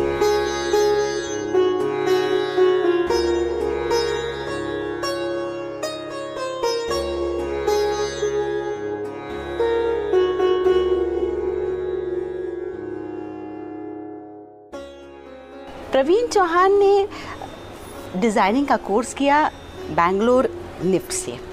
उसके बाद इन्होंने छः आठ महीने इन्होंने भ्रमण किया और समझने की कोशिश की कि आखिर उन्हें करना क्या है। धीरे धीरे इन्होंने बुनकरों के साथ मिलकर कुछ काम करना शुरू किया। ये असम गए, कश्मीर गए और इन्होंने वहाँ के बुनकरों को बताया कि किस तरह से हम आज के समय के अनुसार कुछ बदलाव ला सकते हैं अपने डिज़ाइंस में और इससे हमारी मार्केट बेहतर हो सकती है। और जब ये गया, वापस गए और वहाँ पर ये महाबोधि मंदिर वहाँ गए, जो कि एक बहुत विशाल मंदिर है तो वहाँ इन्होंने देखा कि वहाँ मंदिर को सजाया तो खूब जाता है फूलों से। लेकिन अगले ही दिन जब देखा जाता है तो वहाँ बहुत ज़्यादा मात्रा में फूलों का कूड़ा निकलता है। आप मान सकते हैं कि लगभग 500 किलो फूलों का कूड़ा हर दूसरे दिन तैयार होता है, खासकर सर्दियों में। तो इन्होंने सोचा कि क्यों ना इन फूलों के पंखुड़ियों को हम संभाल लें। तो जो कूड़ा जो निस्तारण होता है, जो कूड़ा निकल रहा था तो उसके लिए इन्होंने क्या किया? वहाँ की महिलाओं के साथ काम किया और एक संस्था बनाई, मातृ संस्था। तो उसमें इन्होंने वहाँ की जो महिलाएँ, जो थोड़ा सा निचले तबके की थी या आप कह सकते हैं, जो आर्थिक संकट से जो गुजर रही थी, उन महिलाओं को तैयार किया कि वे इन फूलों के साथ इनकी पंखुड़ियों को अलग करेंगी, फिर उसके बाद इन्हें सुखाएँगी और उन्हें पीसेंगी और उसके बाद उसे छानेंगी और फिर उसके बाद उसे पानी में उबाला जाएगा। तो उसके बाद जो पिगमेंट, जो सुंदर रंग तैयार होता है, उसमें खादी का कपड़ा डाला जाएगा। और एक पीले रंग से सौ तरह के शेड्स निकल सकते हैं। तो ये काम हुआ कैथी विलियम्स के साथ। कैथी विलियम्स ऑस्ट्रेलिया से हैं और वो इस ऑर्गेनिक कलर के साथ काफ़ी काम करती हैं।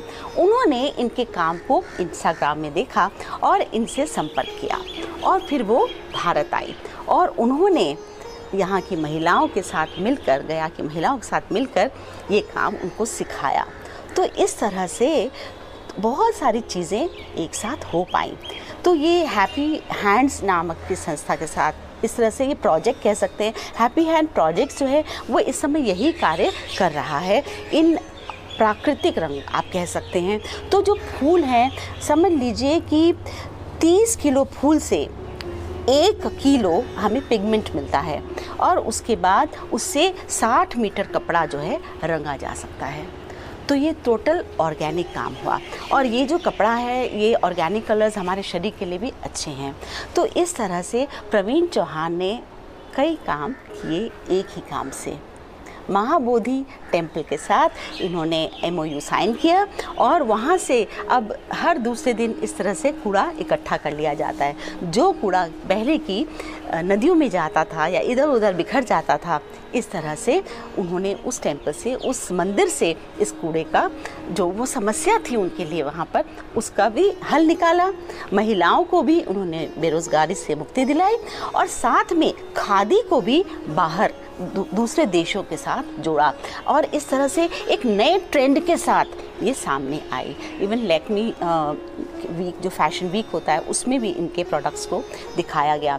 तो इस तरह से एक व्यक्ति ने, प्रवीण चौहान ने समस्या को समझा गया कि अपनी ही वहाँ की बोध गया में वहाँ जब देखा तो इस तरह की समस्या को समझा और आज वे बहुत सारे मंदिरों के साथ जुड़ रहे हैं क्योंकि हर जगह आप देखेंगे इस तरह से फूलों को जब सजाने के बाद जब फेंका जाता है वो आपको भी अच्छा नहीं लगता लेकिन समझ नहीं आता कि क्या करें। तो इस तरह से उन्होंने कूड़े के लिए भी आ, उसका बताया कि किस तरह से हम कूड़े को बचा सकते हैं। कूड़े को हम रिसाइकिल कर रहे हैं, एक तरह से आप कह सकते हैं। और प्राकृतिक रंग हमारे शरीर के लिए अच्छे हैं तो हीलिंग प्रॉपर्टीज़ भी है इसमें। तो विदेशों में भी सामान जा रहा है, खादी का भी पुनरुद्धार हुआ, आप कह सकते हैं। तो इस तरह से कुल मिला के प्रवीण चौहान एक हमारे लिए, युवा पीढ़ी के लिए बहुत ही अच्छे प्रेरणा स्रोत रहे हैं। और हम कहते हैं कि हमारा भारत एक युवा देश है। तो क्यों ना युवा अपने आसपास की समस्याओं को देखें और वहीं से हल निकालें, जैसे कि प्रवीण चौहान निकाल रहे हैं। आशा है आपको आज का कार्यक्रम पसंद आया होगा। मिलते हैं फिर से अगले हफ़्ते शनिवार को। धन्यवाद।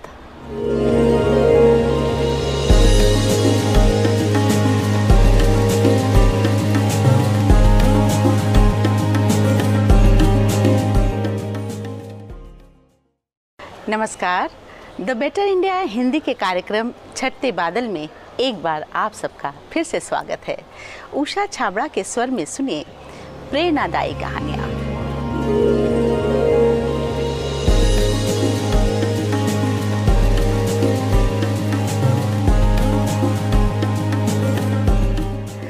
मनुष्य आरंभ से ही एक जिज्ञासु प्राणी है। उसकी हर समय इच्छा होती है कुछ ना कुछ जानने की।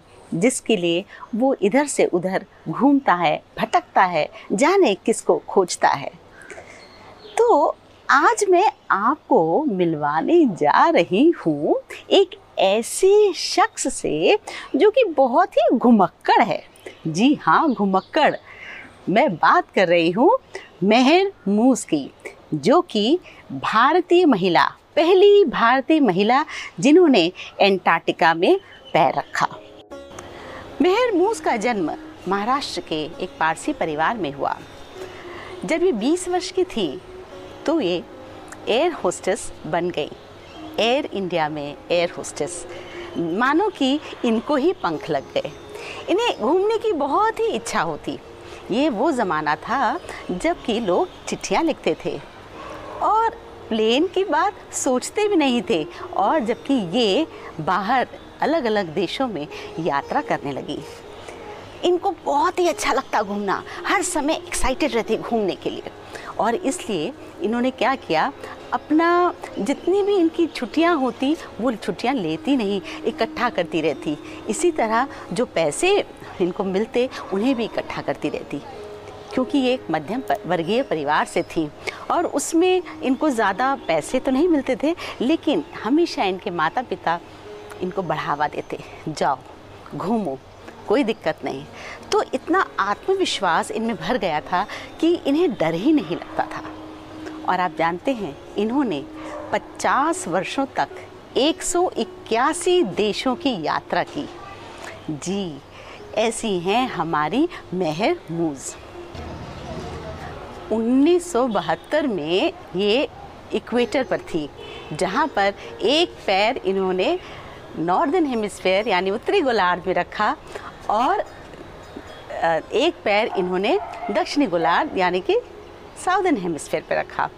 ये बहुत ही रोमांचित हुई और इन्होंने सोचा, अब मैं नीचे भी जाऊँगी एंटार्क्टिका में। जिस समय इनकी यात्रा शुरू हुई, वहाँ पहुँचने वाली थी, इनकी प्लेन ख़राब हो गया और उसके बावजूद किसी तरह भी ये वहाँ पर पहुँची। ये बहुत ही हिम्मती हैं। और इन्होंने हमेशा ऐसी जगहों को चुना जहाँ कोई नहीं जाता। इन्होंने बहुत सारी पर्वत श्रृंखलाओं को भी पार किया, जैसे एंडीज़, जैसे एटलस, जैसे हिमालय, और बहुत सारे। इसी तरह बहुत सी नदियों को पार किया, बहुत से जंगल, और दक्षिण अफ्रीका में ये पाँच महीनों तक रही, जहाँ अधिकतर लोग नहीं जाते। और इस तरह से इन्होंने एक सौ इक्यासी देशों की यात्रा की। इनके पास 18 तो पासपोर्ट हैं। और आज भी इनकी इच्छा होती है कि ये खूब घूमें और इनका मानना है कि अभी ये और 25 देशों की यात्रा करेंगी, जहाँ ये रेल से यात्रा करेंगी। और अपने भारत में भी इन्होंने उत्तर से दक्षिण पूर्व से पश्चिम सारी जगह यात्रा की है। और इनका मन यात्राओं में तो रमता ही है, लेकिन वहाँ के खान पान में भी इनका, इनकी बहुत रुचि है। और इनसे किसी भी जगह के खान पान की बात करो, इनको बहुत ही बारीकी से सबका ज्ञान है। तो जब इनसे पूछा गया कि अगर हम चाहें कि हम यात्रा करना चाहते हैं आपकी तरह तो क्या करना चाहिए? तो इन्होंने कहा, सबसे पहले अगर आपको कहीं जाना है तो आप उस जगह की पहले जानकारी प्राप्त कीजिए। फिर अपना दिमाग खुला रखिए, क्योंकि आप अगर कहीं जाते हैं, जहाँ जाते हैं, वहाँ की संस्कृति अलग हो सकती है, उनकी भाषा अलग है, संस्कृति अलग है तो उन्हें पूरी बाहों से उन्हें उनका स्वागत कीजिए। मन में कोई कुंठा ना रखें, मन में कोई ऐसी बात ना रखें, या उनके प्रति अपमानजनक कोई बात नहीं आनी चाहिए। हर एक व्यक्ति का सम्मान होना चाहिए। फिर उन्होंने ये कहा कि कभी भी डरे नहीं। अगर आपको कुछ नहीं पता तो जानकारी हासिल कीजिए। उनसे पूछिए, डरना नहीं है। और सबसे बड़ी बात, दूसरों पर विश्वास। जब आप दूसरों पर विश्वास करते हैं तो आपका सफ़र आसान हो जाता है, सुखमय हो जाता है। तो इस तरह से उन्होंने अपनी यात्राएँ पूरी की और आज भी वो खूब सारा घूमना चाहते, खूब खूब घूमना चाहते हैं और मन को इनको बहुत खुशी मिलती है। अब ये इतनी यात्राएँ कर चुकी हैं, इनके पास इतना भंडार है बातों का कि जब भी कोई इनको मिलता है तो इन्हें तुरंत उनके साथ वो जुड़ जाती हैं, क्योंकि इतनी जगह घूम चुकी है। फटाफट वो वहाँ की बात करती है और ऐसा लगता है कि जाने कि वो उनको बरसों से जानती हैं। इसलिए आप भी जल्दी ही अपना बोरिया बिस्तर उठाइए। जैसे ही मौका मिले, जल्दी छूमंतर हो जाइए। सैर कर दुनिया की गाफिल, जिंदगानी फिर कहाँ? जिंदगानी गर रही तो नौजवानी फिर कहाँ? आशा है आज का एपिसोड आपको पसंद आया होगा। धन्यवाद।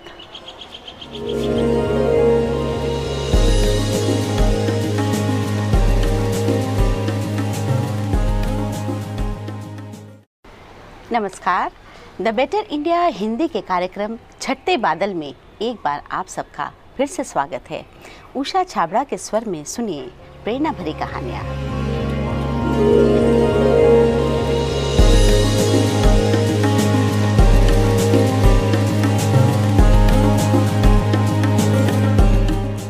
मैंने स्वप्न देखा कि जीवन आनंद है। आँख खुली तो पाया जीवन सेवा है। सेवा की तो पाया, सेवा में ही आनंद है। आज पूरा विश्व कोरोना की चपेट में है। हम सब लॉकडाउन में बंद हैं, सब परेशान और सारा काम ठप। इस समय बहुत लोग फंस चुके। अपने कामों से हटे हुए, परेशान से घरों में बंद हैं। और प्रवासी मज़दूर, उनकी व्यथा देखकर आँखें नम हो जाती हैं। ऐसे समय में किसी को कुछ भी समझ नहीं आ रहा। मानव एक सामाजिक प्राणी है, लेकिन उसे ही सोशल डिस्टेंसिंग कहा जा रहा है कि सोशल डिस्टेंसिंग करो। ऐसे समय में कई लोग सामने आए। मैं आज आपको एक व्यक्ति के बारे में कोई कहानी कहने नहीं आई। आज मैं पूरे मानव जाति के बारे में कुछ बातें करने आई हूँ। मैं आज कुछ ऐसे लोगों की बातें कर रही हूँ, जो कि थोड़ा सा एक तरह से कह सकते हैं कि कुछ प्रतिनिधित्व ही कर रहे हैं, लेकिन बहुत से अनजान चेहरे उनके पीछे छिपे हैं। गुजरात के घनश्याम देवगानिया ढाबा चलाते थे।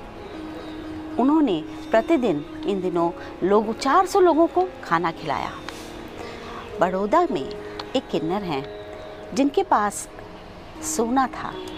वो सोना उन्होंने गिरवी रख दिया और लोगों के खाने का इंतज़ाम किया। एक व्यक्ति ने अपनी शादी के लिए पैसे इकट्ठे किए थे, लेकिन उसने दूसरों की सेवा में ही सारा पैसा लगा दिया। एक मकान मालिक उसने देखा कि उसके किराएदारों का काम नहीं है। तो उसने उनसे दो महीने किराया नहीं लिया, बल्कि 25 किलो चावल भी हर एक को दिए ताकि उनका घर चल सके। पुडुचेरी के मानी एंबुलेंस चलाते हैं। सुबह से रात तक एंबुलेंस चलाते हैं और रहते भी अपने एंबुलेंस में ही हैं। कोयम्बटूर की पिचासी वर्षीय महिला एक रुपए में इडली बेच रहे हैं। एक सैलून वाले की दुकान बंद थी, क्योंकि कोरोना के लिए सारी दुकानें बंद कर दी गई थी तो उन्होंने अपने उसको आश्रय स्थल में बदल दिया। एक व्यक्ति दम, दमकल कर्मचारी है और वो सुबह अपना काम करते हैं और शाम को अपनी बाइक पर निकलते हैं। उन्हें जहाँ से फ़ोन आता है, वहाँ पर वो उनको दवाइयाँ पहुँचाते हैं। कर्नाटक में एक व्यक्ति ने गली में घूमने वाले 500 जो कुत्ते हैं, आवारा कुत्ते कह सकते हैं आप उनको उनको प्रतिदिन खाना खिलाया। मणिपुर की पंचानवे वर्षीय महिला ने लोगों के लिए मास्क बनाए। मैसूर की कमला अम्मा ने अपने पेंशन के छः सौ रुपये में से पाँच सौ रुपये लोगों के लिए दान कर दिए। पिछले दो महीने से इक्यासी वर्षीय बाबा करनैल सिंह खेरा नेशनल हाईवे सात पर अनगिनत यात्रियों को मुफ़्त में खाना दे रहे हैं। दिल्ली के एक किसान ने पप्पन गाँव में अपने यहाँ काम कर रहे मज़दूरों को दो महीने अपने पास आराम से रखा और फिर उनकी वापसी के लिए हवाई जहाज़ की टिकट बुक करा दी।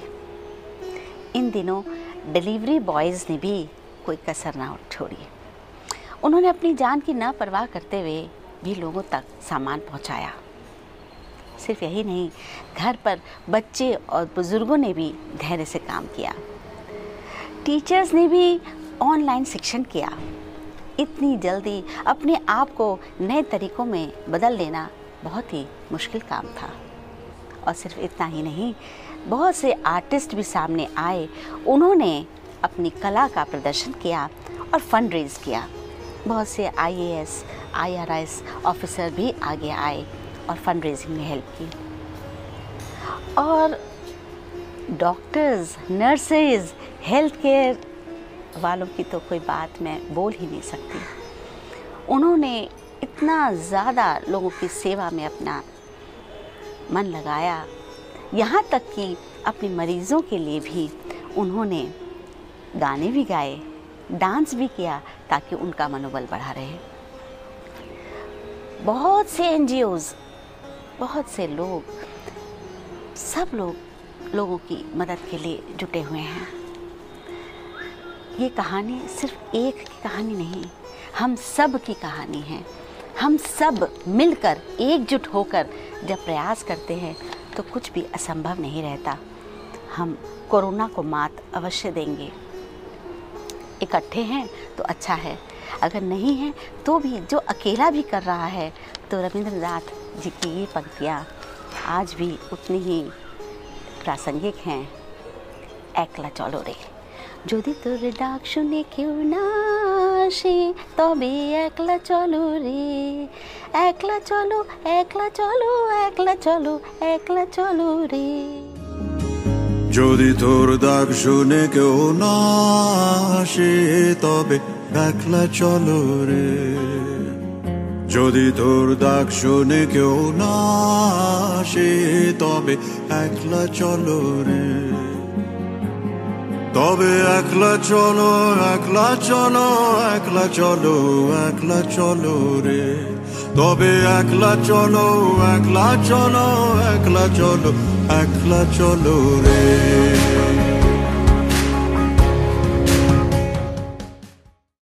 नमस्कार द बेटर इंडिया हिंदी के कार्यक्रम छठते बादल में एक बार आपका फिर से स्वागत है उषा छाबड़ा के स्वर में सुनिए प्रेरणा भरी कहानियां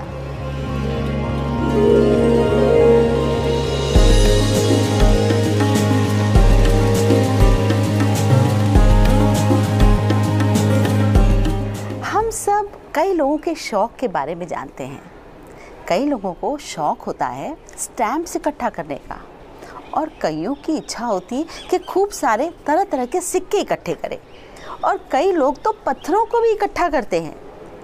तो आज मैं आपको एक शख्स से मिलवाने जा रही हूँ जिसका शौक, जिसका जुनून ही कुछ अलग था। आइए मिलते हैं देबेन भट्टाचार्य जी से।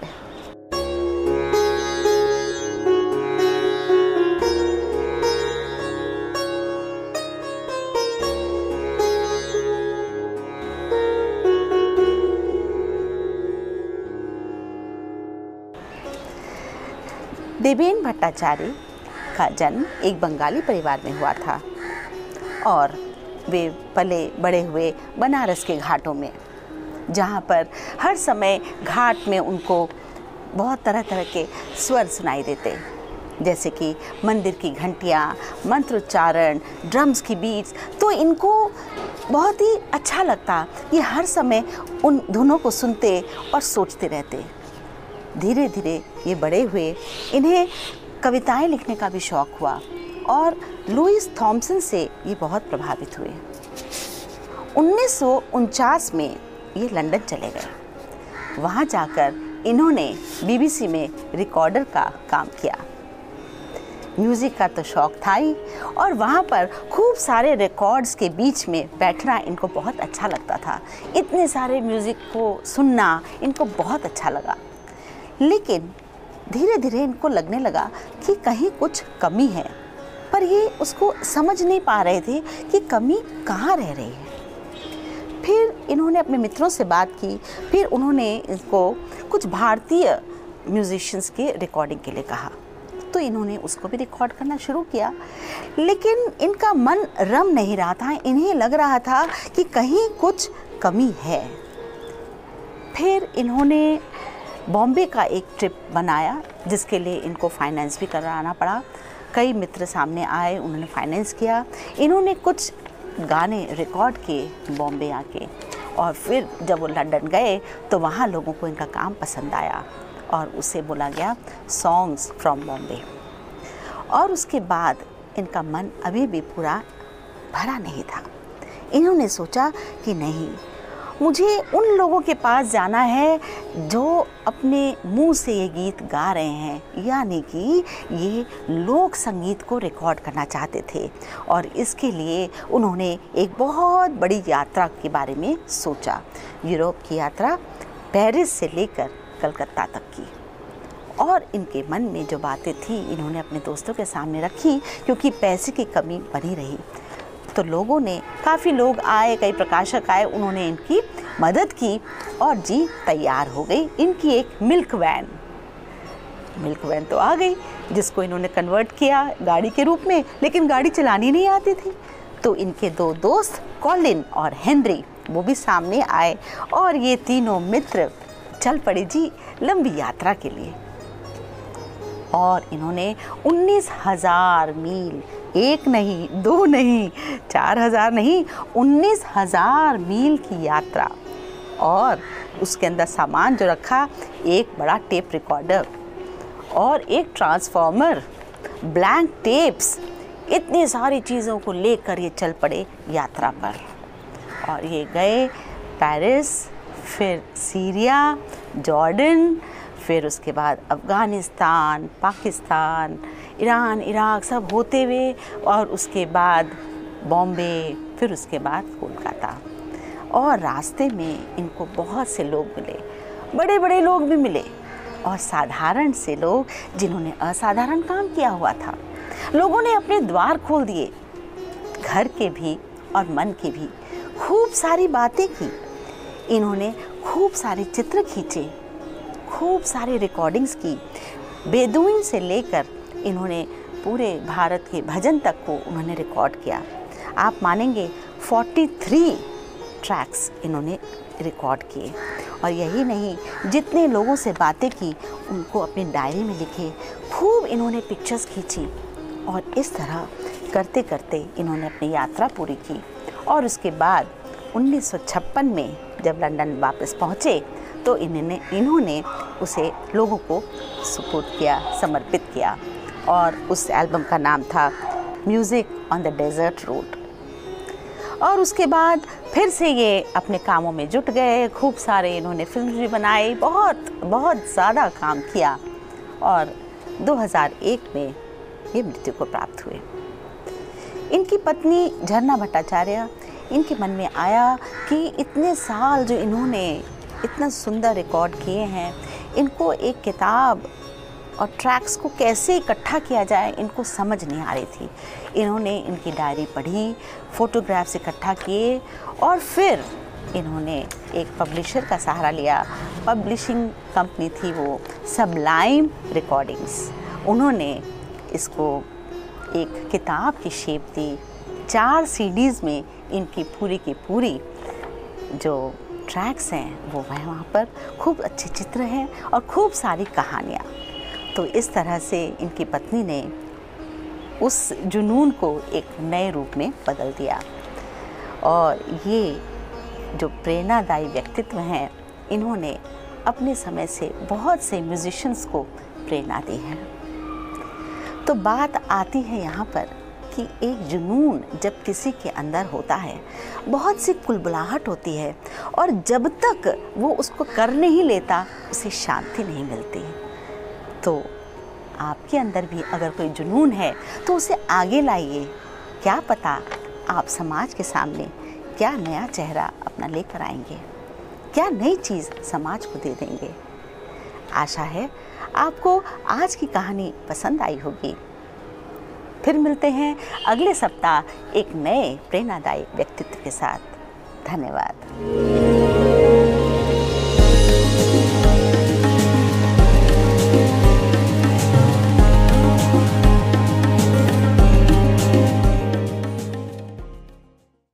नमस्कार। द बेटर इंडिया हिंदी के कार्यक्रम छठते बादल में आप सबका एक बार फिर से स्वागत है। उषा छाबड़ा के स्वर में सुनिए प्रेरणा भरी कहानियाँ।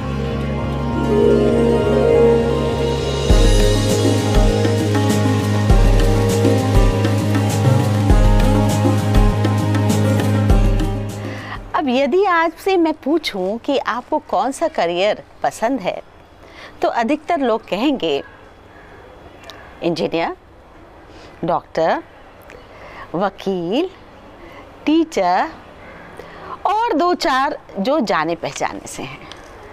पर आज मैं आपको एक ऐसी शख्सियत से मिलवाना चाहती हूँ, जिन्होंने 33 साल पहले कुछ एक अलग करियर चुना। जी, आइए मिलते हैं जयश्री पुरी से।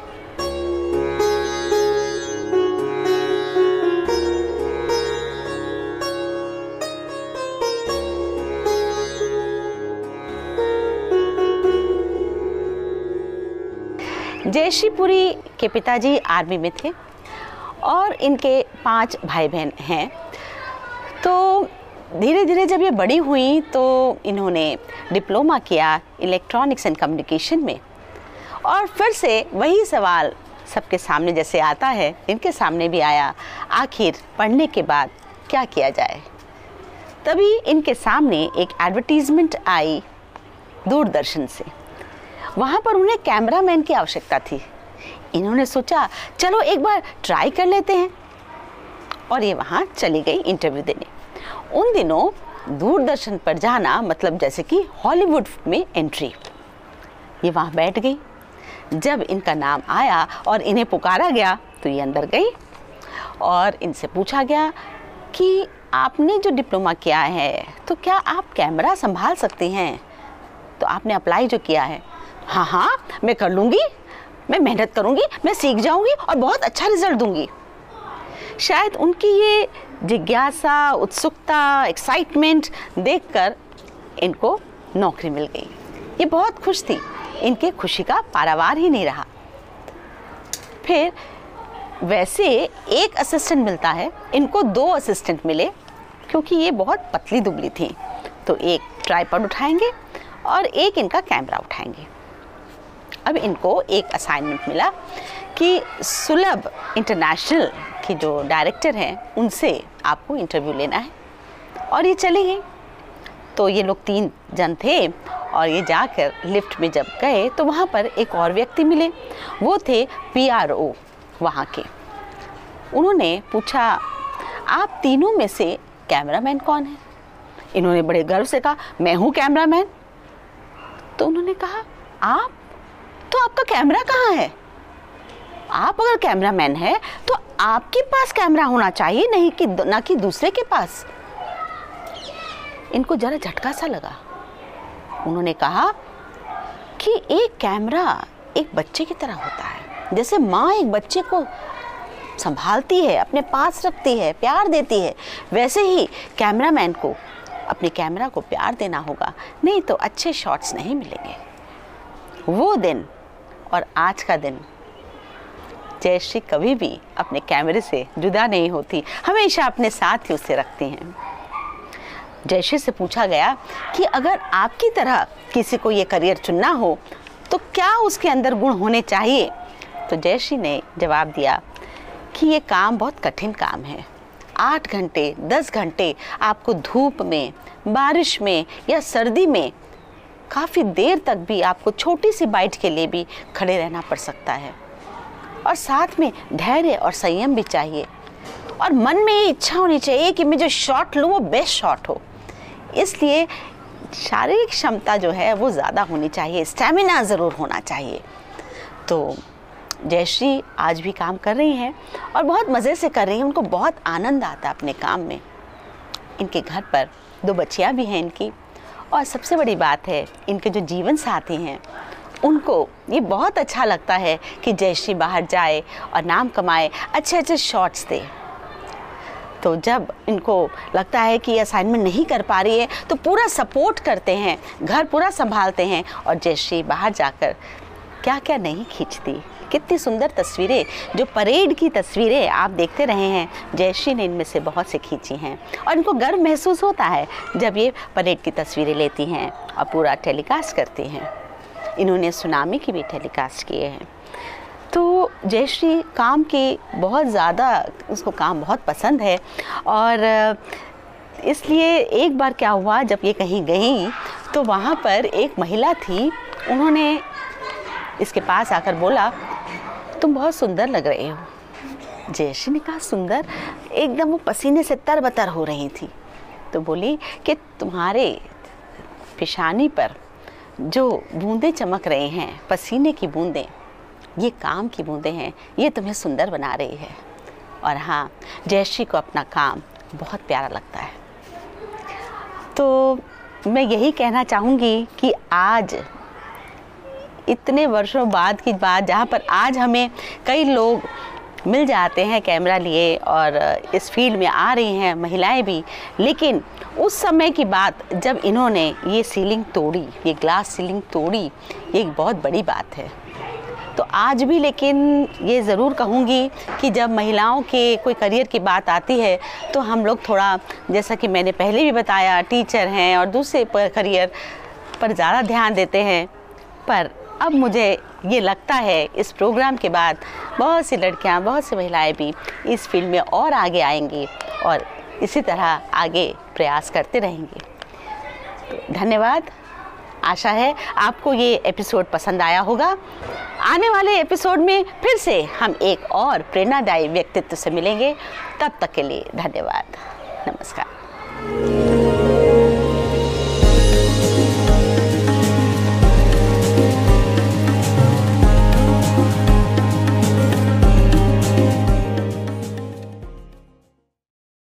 नमस्कार। द बेटर इंडिया हिंदी के कार्यक्रम छठते बादल में एक बार आप सबका फिर से स्वागत है। उषा छाबड़ा के संग सुनिए प्रेरणा भरी कहानियाँ।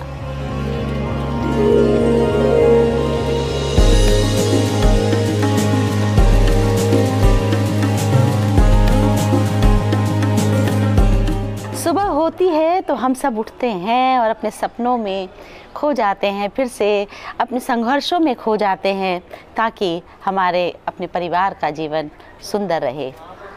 अच्छे भविष्य की कल्पना के लिए हम सभी कामना करते हैं और अपना जीवन जीते चले जाते हैं। लेकिन आज मैं जिस दंपत्ति की बात करने जा रही हूँ, वो कुछ अलग से हैं। आइए सुनते हैं इनकी कहानी।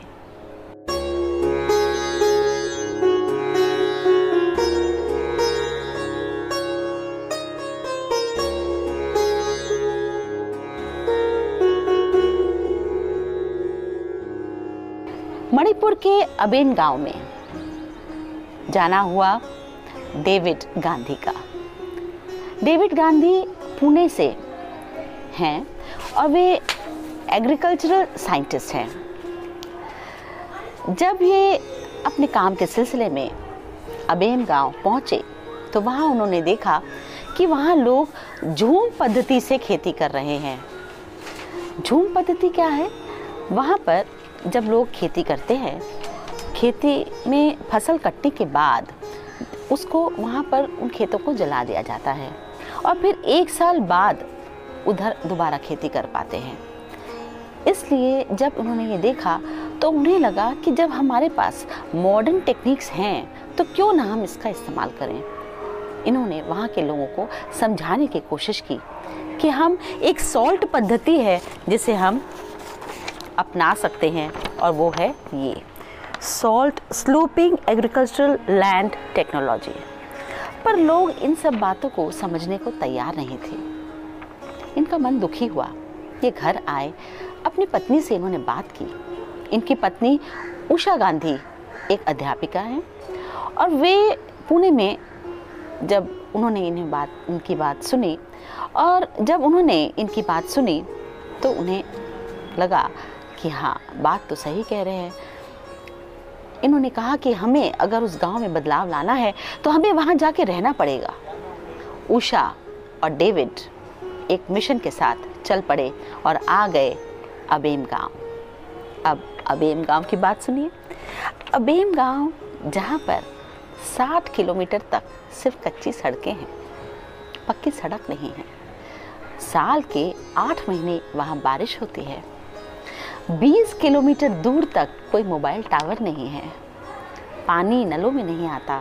और ऐसी जगह उन्होंने चुनी अपने पूरे ऐशो आराम को छोड़कर वहाँ आकर बसने की। और जब वे वहाँ आए तो उनके साथ उन्होंने ये बात बताई कि इस तरह से सॉल्ट टेक्नोलॉजी का प्रयोग करें।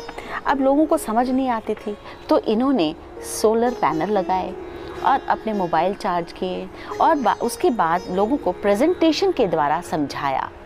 सॉल्ट पद्धति क्या है? सॉल्ट पद्धति है जिसमें ए तरह के फ्रेम बनते हैं और पूरा कंटूर में लेग्यूमिनस प्लांट्स लगाए जाते हैं। बाकी जो असली जो और पौधे हैं उनको बीच में लगाया जाता है और इस तरह से पट्टियाँ बनाई जाती हैं। और ये पूरी जो कंटूर है, इसमें लेग्यूमिनस प्लांट्स लगाए जाते हैं। इनकी खासियत है कि इनकी जड़ों में नाइट्रोजन फिक्सिंग बैक्टीरिया होते हैं, जो कि नाइट्रोजन को फिक्स करते हैं और पौधों को नाइट्रोजन की चीज़ें देते हैं। तो क्या है, जब ये पत्ते झड़ते हैं तो ये पत्तों को भी आप खाद के रूप में इन दूसरे पौधों को दे देते हैं जिससे कि मिट्टी की उर्वरा शक्ति बढ़ती है और पानी भी कम लगता है और सॉइल का इरोजन भी कम होता है। जब लोगों ने ये बात सुनी तो उन्हें ये अच्छा लगा। इन्होंने ये भी राय दी कि एक तरह के पौधे ना उगाए जाएँ। हम तरह तरह के पौधे उगा सकते हैं। धीरे धीरे लोगों ने मानना शुरू किया एक एक करके कुछ कृषक सामने आए और आज की डेट में अधिकतर पूरे गाँव के लोग इस पद्धति से भी काम कर रहे हैं। तो सिर्फ़ इनके जब इतनी, इन्होंने जब इतनी मेहनत की तो इस तरह की एक संस्था है pest people's endeavour for social change ये सामने आई और साथ में आई मृदा, जो कि दिल्ली बेस्ड कंपनी है। और ये इनके मित्र की कंपनी है। इन्होंने आके इनको सहारा दिया और अब वहाँ पर लोग वहाँ पर उगा रहे हैं केले, वहाँ उगा रहे हैं अनानास और उसके बाद पपीता और साथ में अदरक हल्दी और इस तरह की बहुत सारी चीज़ें। केले की पैदावार तो बहुत ज़्यादा ही बढ़ गई है और अब लोग केले के चिप्स बना रहे हैं। वो भी कैसे? उषा पुणे गई, वहाँ पर वो मशीन ले आई, क्योंकि उन्होंने देखा केले की पैदावार बहुत हो रही है तो इसका उपयोग होना चाहिए। तो उन्होंने क्या किया मशीन ला के लोगों को सिखाना शुरू किया कि किस तरह से हम केले से चिप्स बना सकते हैं। अब गांव-गांव में केले के चिप्स का भी प्रसार बढ़ गया है। यही नहीं, मृदा कंपनी ने पशुपालन के लिए भी लोगों को पैसे दिए और आज की डेट में वहाँ के लोग बकरी पालन, सुअर पालन भी कर रहे हैं, मधुमक्खियों का पालन भी कर रहे हैं। तो आज उनकी आय बहुत आगे तक पहुँच गई है और सिर्फ़ एक गाँव नहीं 40 गाँव अब ये पूरी चीज़ों को अपना रहे हैं और आगे आगे भी लोगों को इस बात का पता चल रहा है। और इस काम के लिए इन्हें क्लाइमेट को lab M I T U S C भी से भी सम्मान प्राप्त हुआ। तो ये तो बात थी यहाँ पर, लेकिन उषा ने देखा कि बच्चे भी यहाँ पर स्कूल नहीं जाते। उनका मन बहुत दुखी हुआ क्योंकि वे खुद एक अध्यापिका थी तो उन्होंने उनके जीवन में भी परिवर्तन लाने की सोची। तो वहाँ पर इन्होंने वहाँ की एक संस्था है, उनके साथ मिलकर काम किया। मृदा ओसाट इन दोनों ने इनकी मदद की। वहाँ के बच्चों के लिए जो सिलेबस डिज़ाइन करना था, वो पुणे में अपनी बहनों से इन्होंने लिया और फिर वहाँ खुद सोच के देखा कि क्या कारण है कि बच्चे नहीं पढ़ते, क्योंकि वहाँ टीचर्स नहीं हैं। तो इन्होंने वहाँ के लोगों को पढ़ाना शुरू किया, बच्चों को पढ़ाना शुरू किया और मिड डे मील्स भी देने लगे और धीरे धीरे उनके जीवन में परिवर्तन आने लगा। बच्चे जब छुट्टियों में घर जाते थे, दो महीने की छुट्टियाँ, उसके बाद जब आते थे तो सब भूले होते थे। तो ये क्या करने लगी? छुट्टियों में भी बच्चों को पढ़ाने लगी। और औरतों को भी रात में क्लासेस लेती थी। क्या कारण? ताकि जब औरतें सम, समझदार होंगी तो बच्चों को अवश्य पढ़ाएँगी। तो धीरे धीरे पूरे गाँव का जीवन सुधर रहा है। तो हम सोचते हैं कि हम अपने परिवार का भविष्य बना लें। परिवार तक ही हम सीमित होते हैं पर इस दंपत्ति ने पूरे उस गाँव को ही अपना परिवार माना। और गाँव वाले भी इन्हें अब अपने परिवार का सदस्य मानने लगे हैं। बस अंत में मैं यही कहूँगी, वृक्ष कबू नहीं, फल बके नदी न संचे नीर, परमारथ के कारणे साधुन धरा शरीर।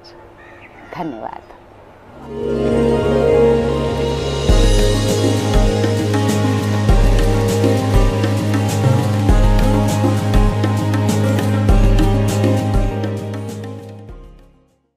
नमस्कार। द बेटर इंडिया हिंदी के कार्यक्रम छठते बादल में आप सबका एक बार फिर से स्वागत है। उषा छाबड़ा के स्वर में सुनिए प्रेरणा भरी कहानियाँ।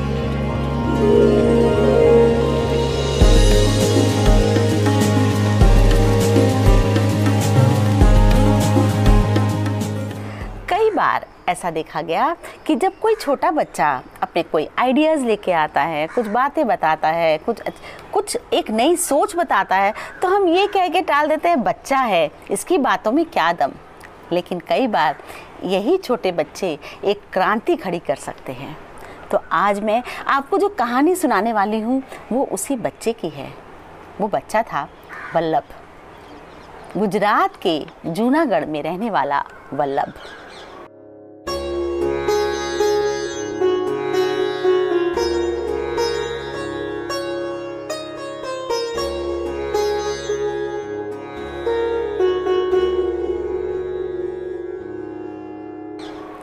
जब ये तेरह साल का था तो इसने पढ़ाई छोड़ दी। पाँचवीं तक इसने पढ़ाई की और फिर उसके बाद वो अपने पिताजी के काम में लग गया खेतों में, मेहनत करने लगा। उन दिनों खेतों में अनाज और मूंगफली उगाई जाती लोगों के लिए और बाजरा, ज्वार और गाजर की खेती की जाती ढोर डंगरों के लिए ताकि उनकी दूध की गुणवत्ता में सुधार आ सके। तो एक बार जब ये अपने जानवरों को लेकर गए, वहाँ पर जब ये गाजर खिला रहे थे तो इन्होंने सोचा, क्यों ना मैं भी इन गाजरों को खाकर देखूँ? तो उसने कहा, चलो देखता हूँ। और जब उसने खाया तो उसे बहुत स्वादिष्ट लगी। तो ये क्या? हम लोग गाजरे क्यों नहीं खाते? हम जानवरों को क्यों खिला देते हैं? हम क्यों नहीं खा सकते? और उसने जाकर अपने पिताजी से कहा तो पिताजी हंसने लगे, नहीं नहीं, ये जानवरों के लिए है, हम नहीं खाते कच्ची गाजर गुजरात में। पर क्यों नहीं खाते पिताजी? नहीं नहीं, तू जा, ये सब बेकार की बातें इसके मन में आया कि मैं एक बार कोशिश करके देखता हूँ। इसने क्या किया? अपने पिताजी को नहीं बताया और इसने खुद पूरी गाजरें मिट्टी से निकाली और दो गट्ठर बनाए। दो गट्ठर बना के ये बाज़ार में ले गए और वहाँ जाके रख दिया। और बोलने लगे, गाजरे ले लो कच्ची कच्ची गाजरे ले लो खा के देखो, बहुत स्वादिष्ट है। सारे लोग हैरान, कच्ची गाजर हम तो नहीं खाते। ये बात है उन्नीस की। उस समय गुजरात में गाजरों का खाने का सिस्टम नहीं था। और वहाँ पर फिर एक ग्राहक आया, उससे पूछा कि क्या बेच रहे हो तुम? खा के देखिए जनाब, बहुत स्वादिष्ट है। बोला अच्छा तो उसने एक खा के देखी। वाकई, बहुत स्वादिष्ट लगी। और फिर उसने कहा अच्छा ये पूरा गट्ठर मुझे दे दो। बल्लभ की तो खुशी का ठिकाना नहीं रहा। उसने पूरा गट्ठर चार रुपए में बेच दिया। तभी दूसरा ग्राहक भी देख रहा था। वो भी पास आ गया। बोला अच्छा मुझे भी दिखाओ। उससे भी खा के देखी। हाँ ये तो बहुत स्वादिष्ट है। अच्छा चल, मुझे भी दे दे एक गट्ठर। अब उसके भी मिल गए चार रुपए।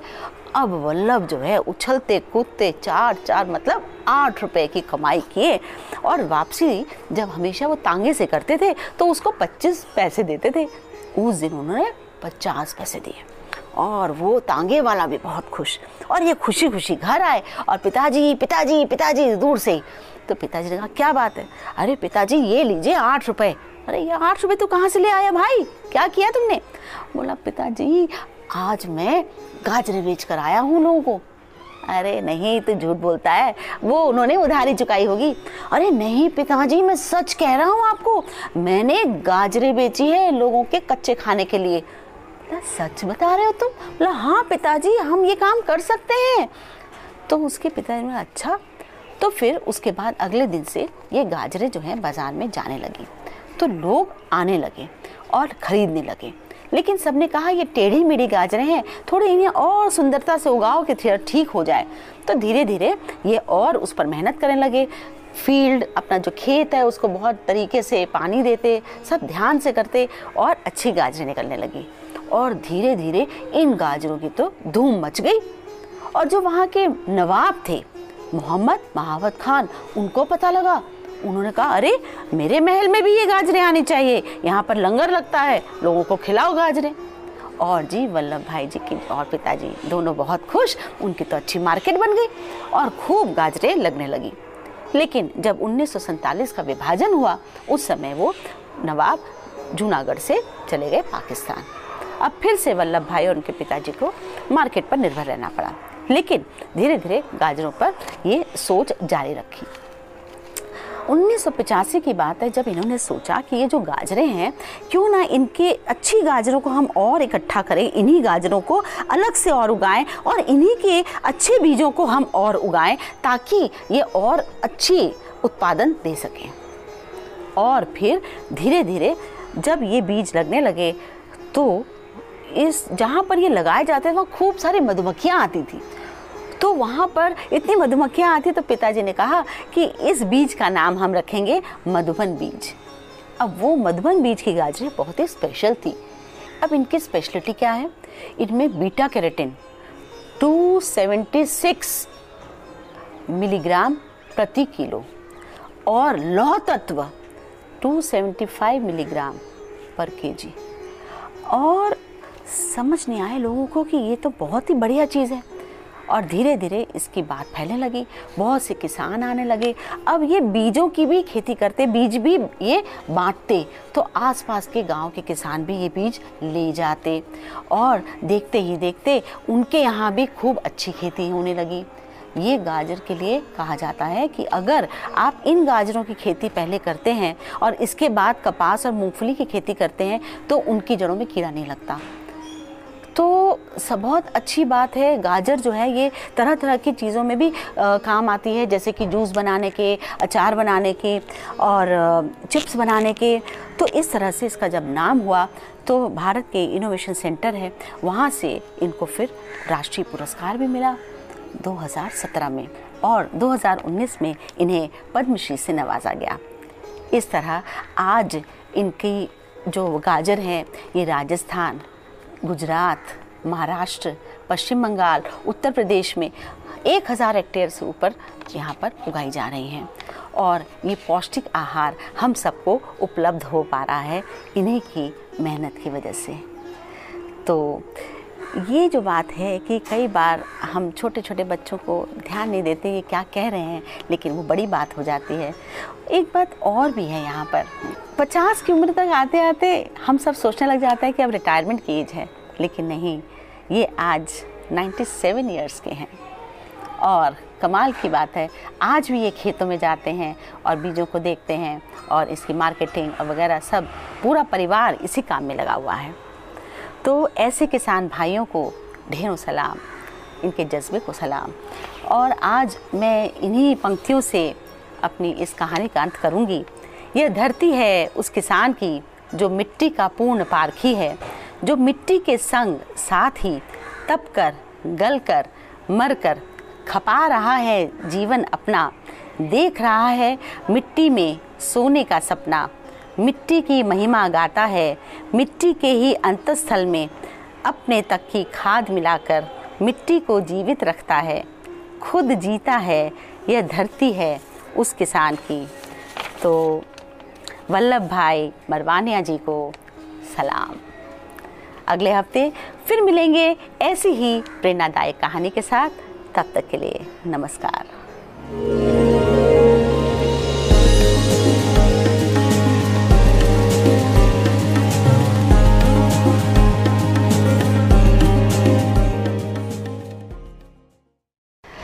नमस्कार।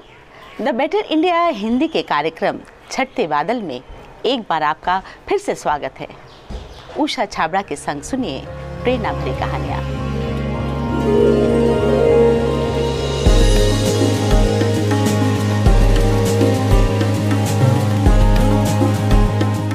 ये तो आप सबने सुना ही होगा कि अकेला चना भार नहीं फोड़ता।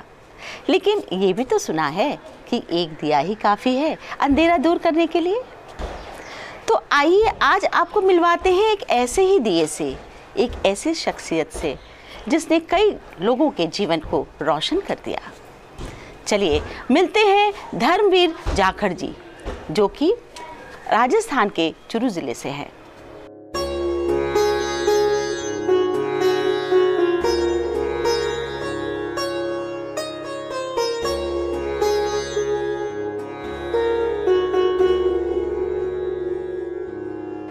व्यक्ति का एक सपना होता है कि वो बड़ा होकर कुछ करेगा। इन्होंने भी एक सपना देखा था कि जब ये बड़े होंगे तो ये अध्यापक बनेंगे, बच्चों को शिक्षा देंगे, बच्चों के जीवन को रोशन करेंगे। इन्होंने हिंदी की पढ़ाई की और उसके बाद जब बीएड की परीक्षा दी तो उसमें उत्तीर्ण न हो पाए। इनका सपना टूट गया। इन्होंने सोचा मैं क्या करूँगा? इनके घर की आर्थिक स्थिति ठीक नहीं थी।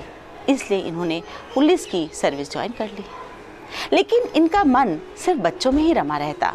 जब भी ड्यूटी पर जाते तो देखते कि आसपास के बच्चे सिर्फ़ खेल रहे हैं या भीख मांग रहे हैं या कबाड़ी का काम कर रहे हैं, कबाड़ उठाने का काम कर रहे हैं। इनका मन दुखी हो जाता। कई बच्चों को इन्होंने ढाबे पर भी काम करते हुए देखा। इनका मन विचलित हो जाता। जो उम्र इनकी शिक्षा प्राप्त करने की है, उसमें ये सब क्या कर रहे हैं?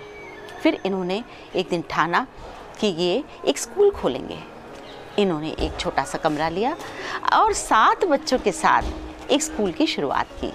नाम रखा अपनी पाठशाला। स्कूल तो खुल गया, लेकिन बच्चों को स्कूल तक लाना, उसमें रुचि पैदा करना एक बहुत ही मुश्किल काम था। बच्चे तो बच्चे ही होते हैं, हर समय खेलते रहते थे। पढ़ाई में मन नहीं लगता था, किताबों से तो दूर भागते थे। इन्होंने सोचा क्या उपाय किया जाए कि बच्चों के साथ मैत्रीपूर्ण व्यवहार किस तरह किया जाए और इन्हें एक योजना समझ आई। इन्होंने बच्चों को कहानियाँ सुनाना शुरू किया। अब कहानियाँ तो बड़ों को भी बाँध देती है तो बच्चे तो बच्चे हर समय इनसे कहानी सुनने के लिए वे स्कूल आने लगे। इनके आसपास ही मंडराते थे और धीरे धीरे इन्होंने कहानियों के साथ साथ किताबों को भी पढ़ाना शुरू किया। अब बच्चों की दिलचस्पी बढ़ने लगी। ये बच्चे सिर्फ़ इतने ही नहीं रहे। अब आसपास के बच्चे भी देखते और उनकी भी इच्छा होती कि वो भी स्कूल आकर पढ़ें और कहानियाँ सुने। अब समस्या पैदा हो गई। एक समस्या खत्म होती तो दूसरी शुरू हो जाती। ये तो होता ही है। और हुआ क्या कि अब इन्हें एक बड़े जगह की तलाश थी। पैसों की कमी की वजह से ये एक मकान नहीं ले सकते थे। तो इन्होंने अपने सीनियर से बात की। ये भी कहा जाता है कि जब आप इच्छा शक्ति दृढ़ रखें और कुछ अच्छा करने की तरफ़ बढ़ें तो लोगों का साथ मिल ही जाता है। और वही हुआ, इनके सीनियर्स ने हामी भर दी और पुलिस क्वार्टर्स में ही इनको एक सुंदर सी बड़ी सी जगह मिल गई। इनकी खुशी का पारवार न रहा। और उसके बाद बच्चों की संख्या बढ़ने लगी। बच्चों की संख्या बढ़ने लगी, लेकिन इनको दिखाई दिया कि कभी कोई बच्चा आता है, कभी नहीं आता। गाँव से कई बच्चे नहीं आ पा रहे। क्योंकि वहाँ से आना बहुत मुश्किल है, गाँव बहुत दूर पड़ता है। तो इन्होंने फिर वैन की व्यवस्था की। चलो जी, अब बच्चे आने लग गए। लेकिन अब इन्हें पढ़ाए कौन? इनकी तो फुल सर्विस थी। तो सब लोगों ने मिलकर बोला, हम सब पढ़ाएँगे। जब जब जो फ्री होगा, वो आके इन्हें पढ़ा दिया करेगा। चलो, ये भी समस्या का समाधान हो गया। लेकिन कई बार ऐसा भी होता था कि एक बच्चा कभी नहीं भी आता और दो तीन दिनों तक नहीं आता तो ये चिंता में पड़ जाते। एक बार ऐसा ही हुआ एक बच्चा पाँचवीं का, जो पढ़ने में भी होशियार था, कुछ दिनों से स्कूल आना बंद हो गया। ये उसके घर पहुँच गए। जाकर पता लगाया कि क्या कारण है कि बच्चा स्कूल नहीं आ रहा। तो उसके परिवार वालों ने बताया कि ये तो कबाड़ी का काम करने लगा है और वहाँ उसको पैसे मिलते हैं तो पैसे कमाने ज़रूरी है, इसलिए वो नहीं जाएगा स्कूल। इन्होंने बताया कि शिक्षा जो है, ये बच्चों का मौलिक अधिकार है। उसे तो स्कूल भेजना ही चाहिए। एक शिक्षा ही ऐसी है जो इसके लिए कई नए रास्ते खोलेगी, इसका जीवन संवारेगी। बहुत समझाने पर उसके माता पिता मान गए। और ये बच्चा स्कूल आने लगा। सिर्फ़ आने ही नहीं लगा, इनके साथ घूमकर बाकियों को भी बताने लगा, प्रेरित करने लगा कि आप आइए स्कूल बच्चों को भेजिए। तो बच्चे और आने लग गए। अब स्कूल में बच्चे भी आ रहे हैं, सब कुछ हो रहा है, लेकिन सिर्फ़ आने से नहीं होता। पढ़ाई के लिए पैसा भी चाहिए, किताबें स्टेशनरी और मिड डे मील इसका पैसा कहाँ से आएगा? फिर इन्होंने एक एनजीओ से बात की। तो मुस्कान एनजीओ इनके साथ फिर खड़ी हुई। अब लगभग डेढ़ लाख रुपए का खर्च आता है जो मुस्कान एनजीओ इनको देती है स्टेशनरी के लिए। और बाकी कई बार डोनेशन से इनका काम चल जाता है। आसपास के गाँव के लोगों ने देखा भी अच्छा काम कर रहे हैं तो वो भी डोनेशन दे जाते हैं, कुछ सहायता कर जाते हैं। तो इस तरह काम चलता रहा। इनके यहाँ पढ़ाई के साथ साथ और भी कई गतिविधियाँ होती हैं, जिसमें बच्चे बढ़ चढ़ कर हिस्सा लेते हैं। तो लोगों को इनका काम पसंद आ रहा है। एक बार क्या हुआ कि एक जगह शादी थी तो उन्होंने न्योते में इन्हें भी बुलाया और साथ में कहा कि सारे बच्चे आएँगे मुख्य अतिथि के रूप में। ये बात सुनते ही इनके आँखों में आँसू आ गए। ये दिन देखना था, जो इनको दिखाई दिया कि हाँ अब मैं सही राह पर हूँ। मेरे बच्चे सही दिशा में हैं। इन्हें बहुत खुशी हुई इस बात की। और उसके बाद ये सब बच्चों को वहाँ लेकर गए। तो ये सब जब हो रहा था, इन्हें लगा कि सिर्फ़ मेरा स्कूल से काम नहीं होगा। आसपास भी ऐसे स्कूल बनने चाहिए। और साथ ही के गाँव में एक सुमन दीदी हैं, वो भी आगे आई। उन्होंने भी इसी तर्ज पर एक पाठशाला खोली, नाम रखा ममता की पाठशाला। तो इस तरह से एक दिए की लॉ ने और भी लॉ को रोशन किया और धीरे धीरे अब पाठशालाएँ बढ़ रही हैं। धर्मवीर जी चाहते हैं कि हमारे पूरे देश में ऐसी खूब सारी पाठशालाएँ हों। को बच, कोई भी बच्चा इस तरह से स्कूल ना जाए उसे वंचित रह जाए ऐसा ना करें। बच्चों को स्कूल ज़रूर भेजा जाए और इसलिए खूब सारी पाठशालाएँ बने। तो आशा है कि आपको इनकी कहानी अच्छी लगी होगी, प्रेरणादायक लगी होगी। जाने से पहले एक बार फिर ये बोलना चाहूँगी कि जीना उसी को कहते हैं जो दूसरों के जीवन को रोशन करता है। अगले हफ़्ते फिर मिलते हैं एक नई कहानी के साथ। धन्यवाद।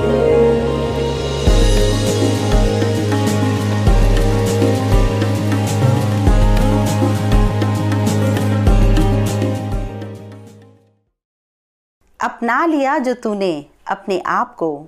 तेरे सितारे यूँ ही चमक जाएँगे। बनकर तो देख उम्मीद किसी के दिल की, हर सवेरे तेरे रोशन हो जाएँगे।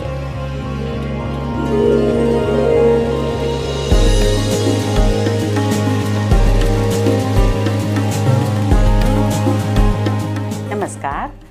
द बेटर इंडिया हिंदी के कार्यक्रम छठते बादल में आप सबका स्वागत है। उषा छाबड़ा के संग सुनिए प्रेरणा भरी कहानियाँ। आज मैं आपको जिस व्यक्ति के बारे में बताने जा रही हूँ, वो बहुत ही हिम्मती है, मेहनती है।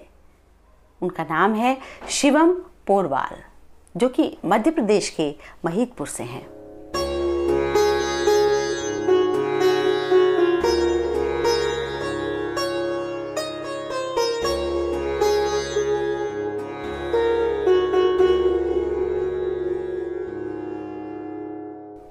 जब ये अपने माता जी के गर्भ में थे, उस समय उनको फोकोमिलिया हो गया।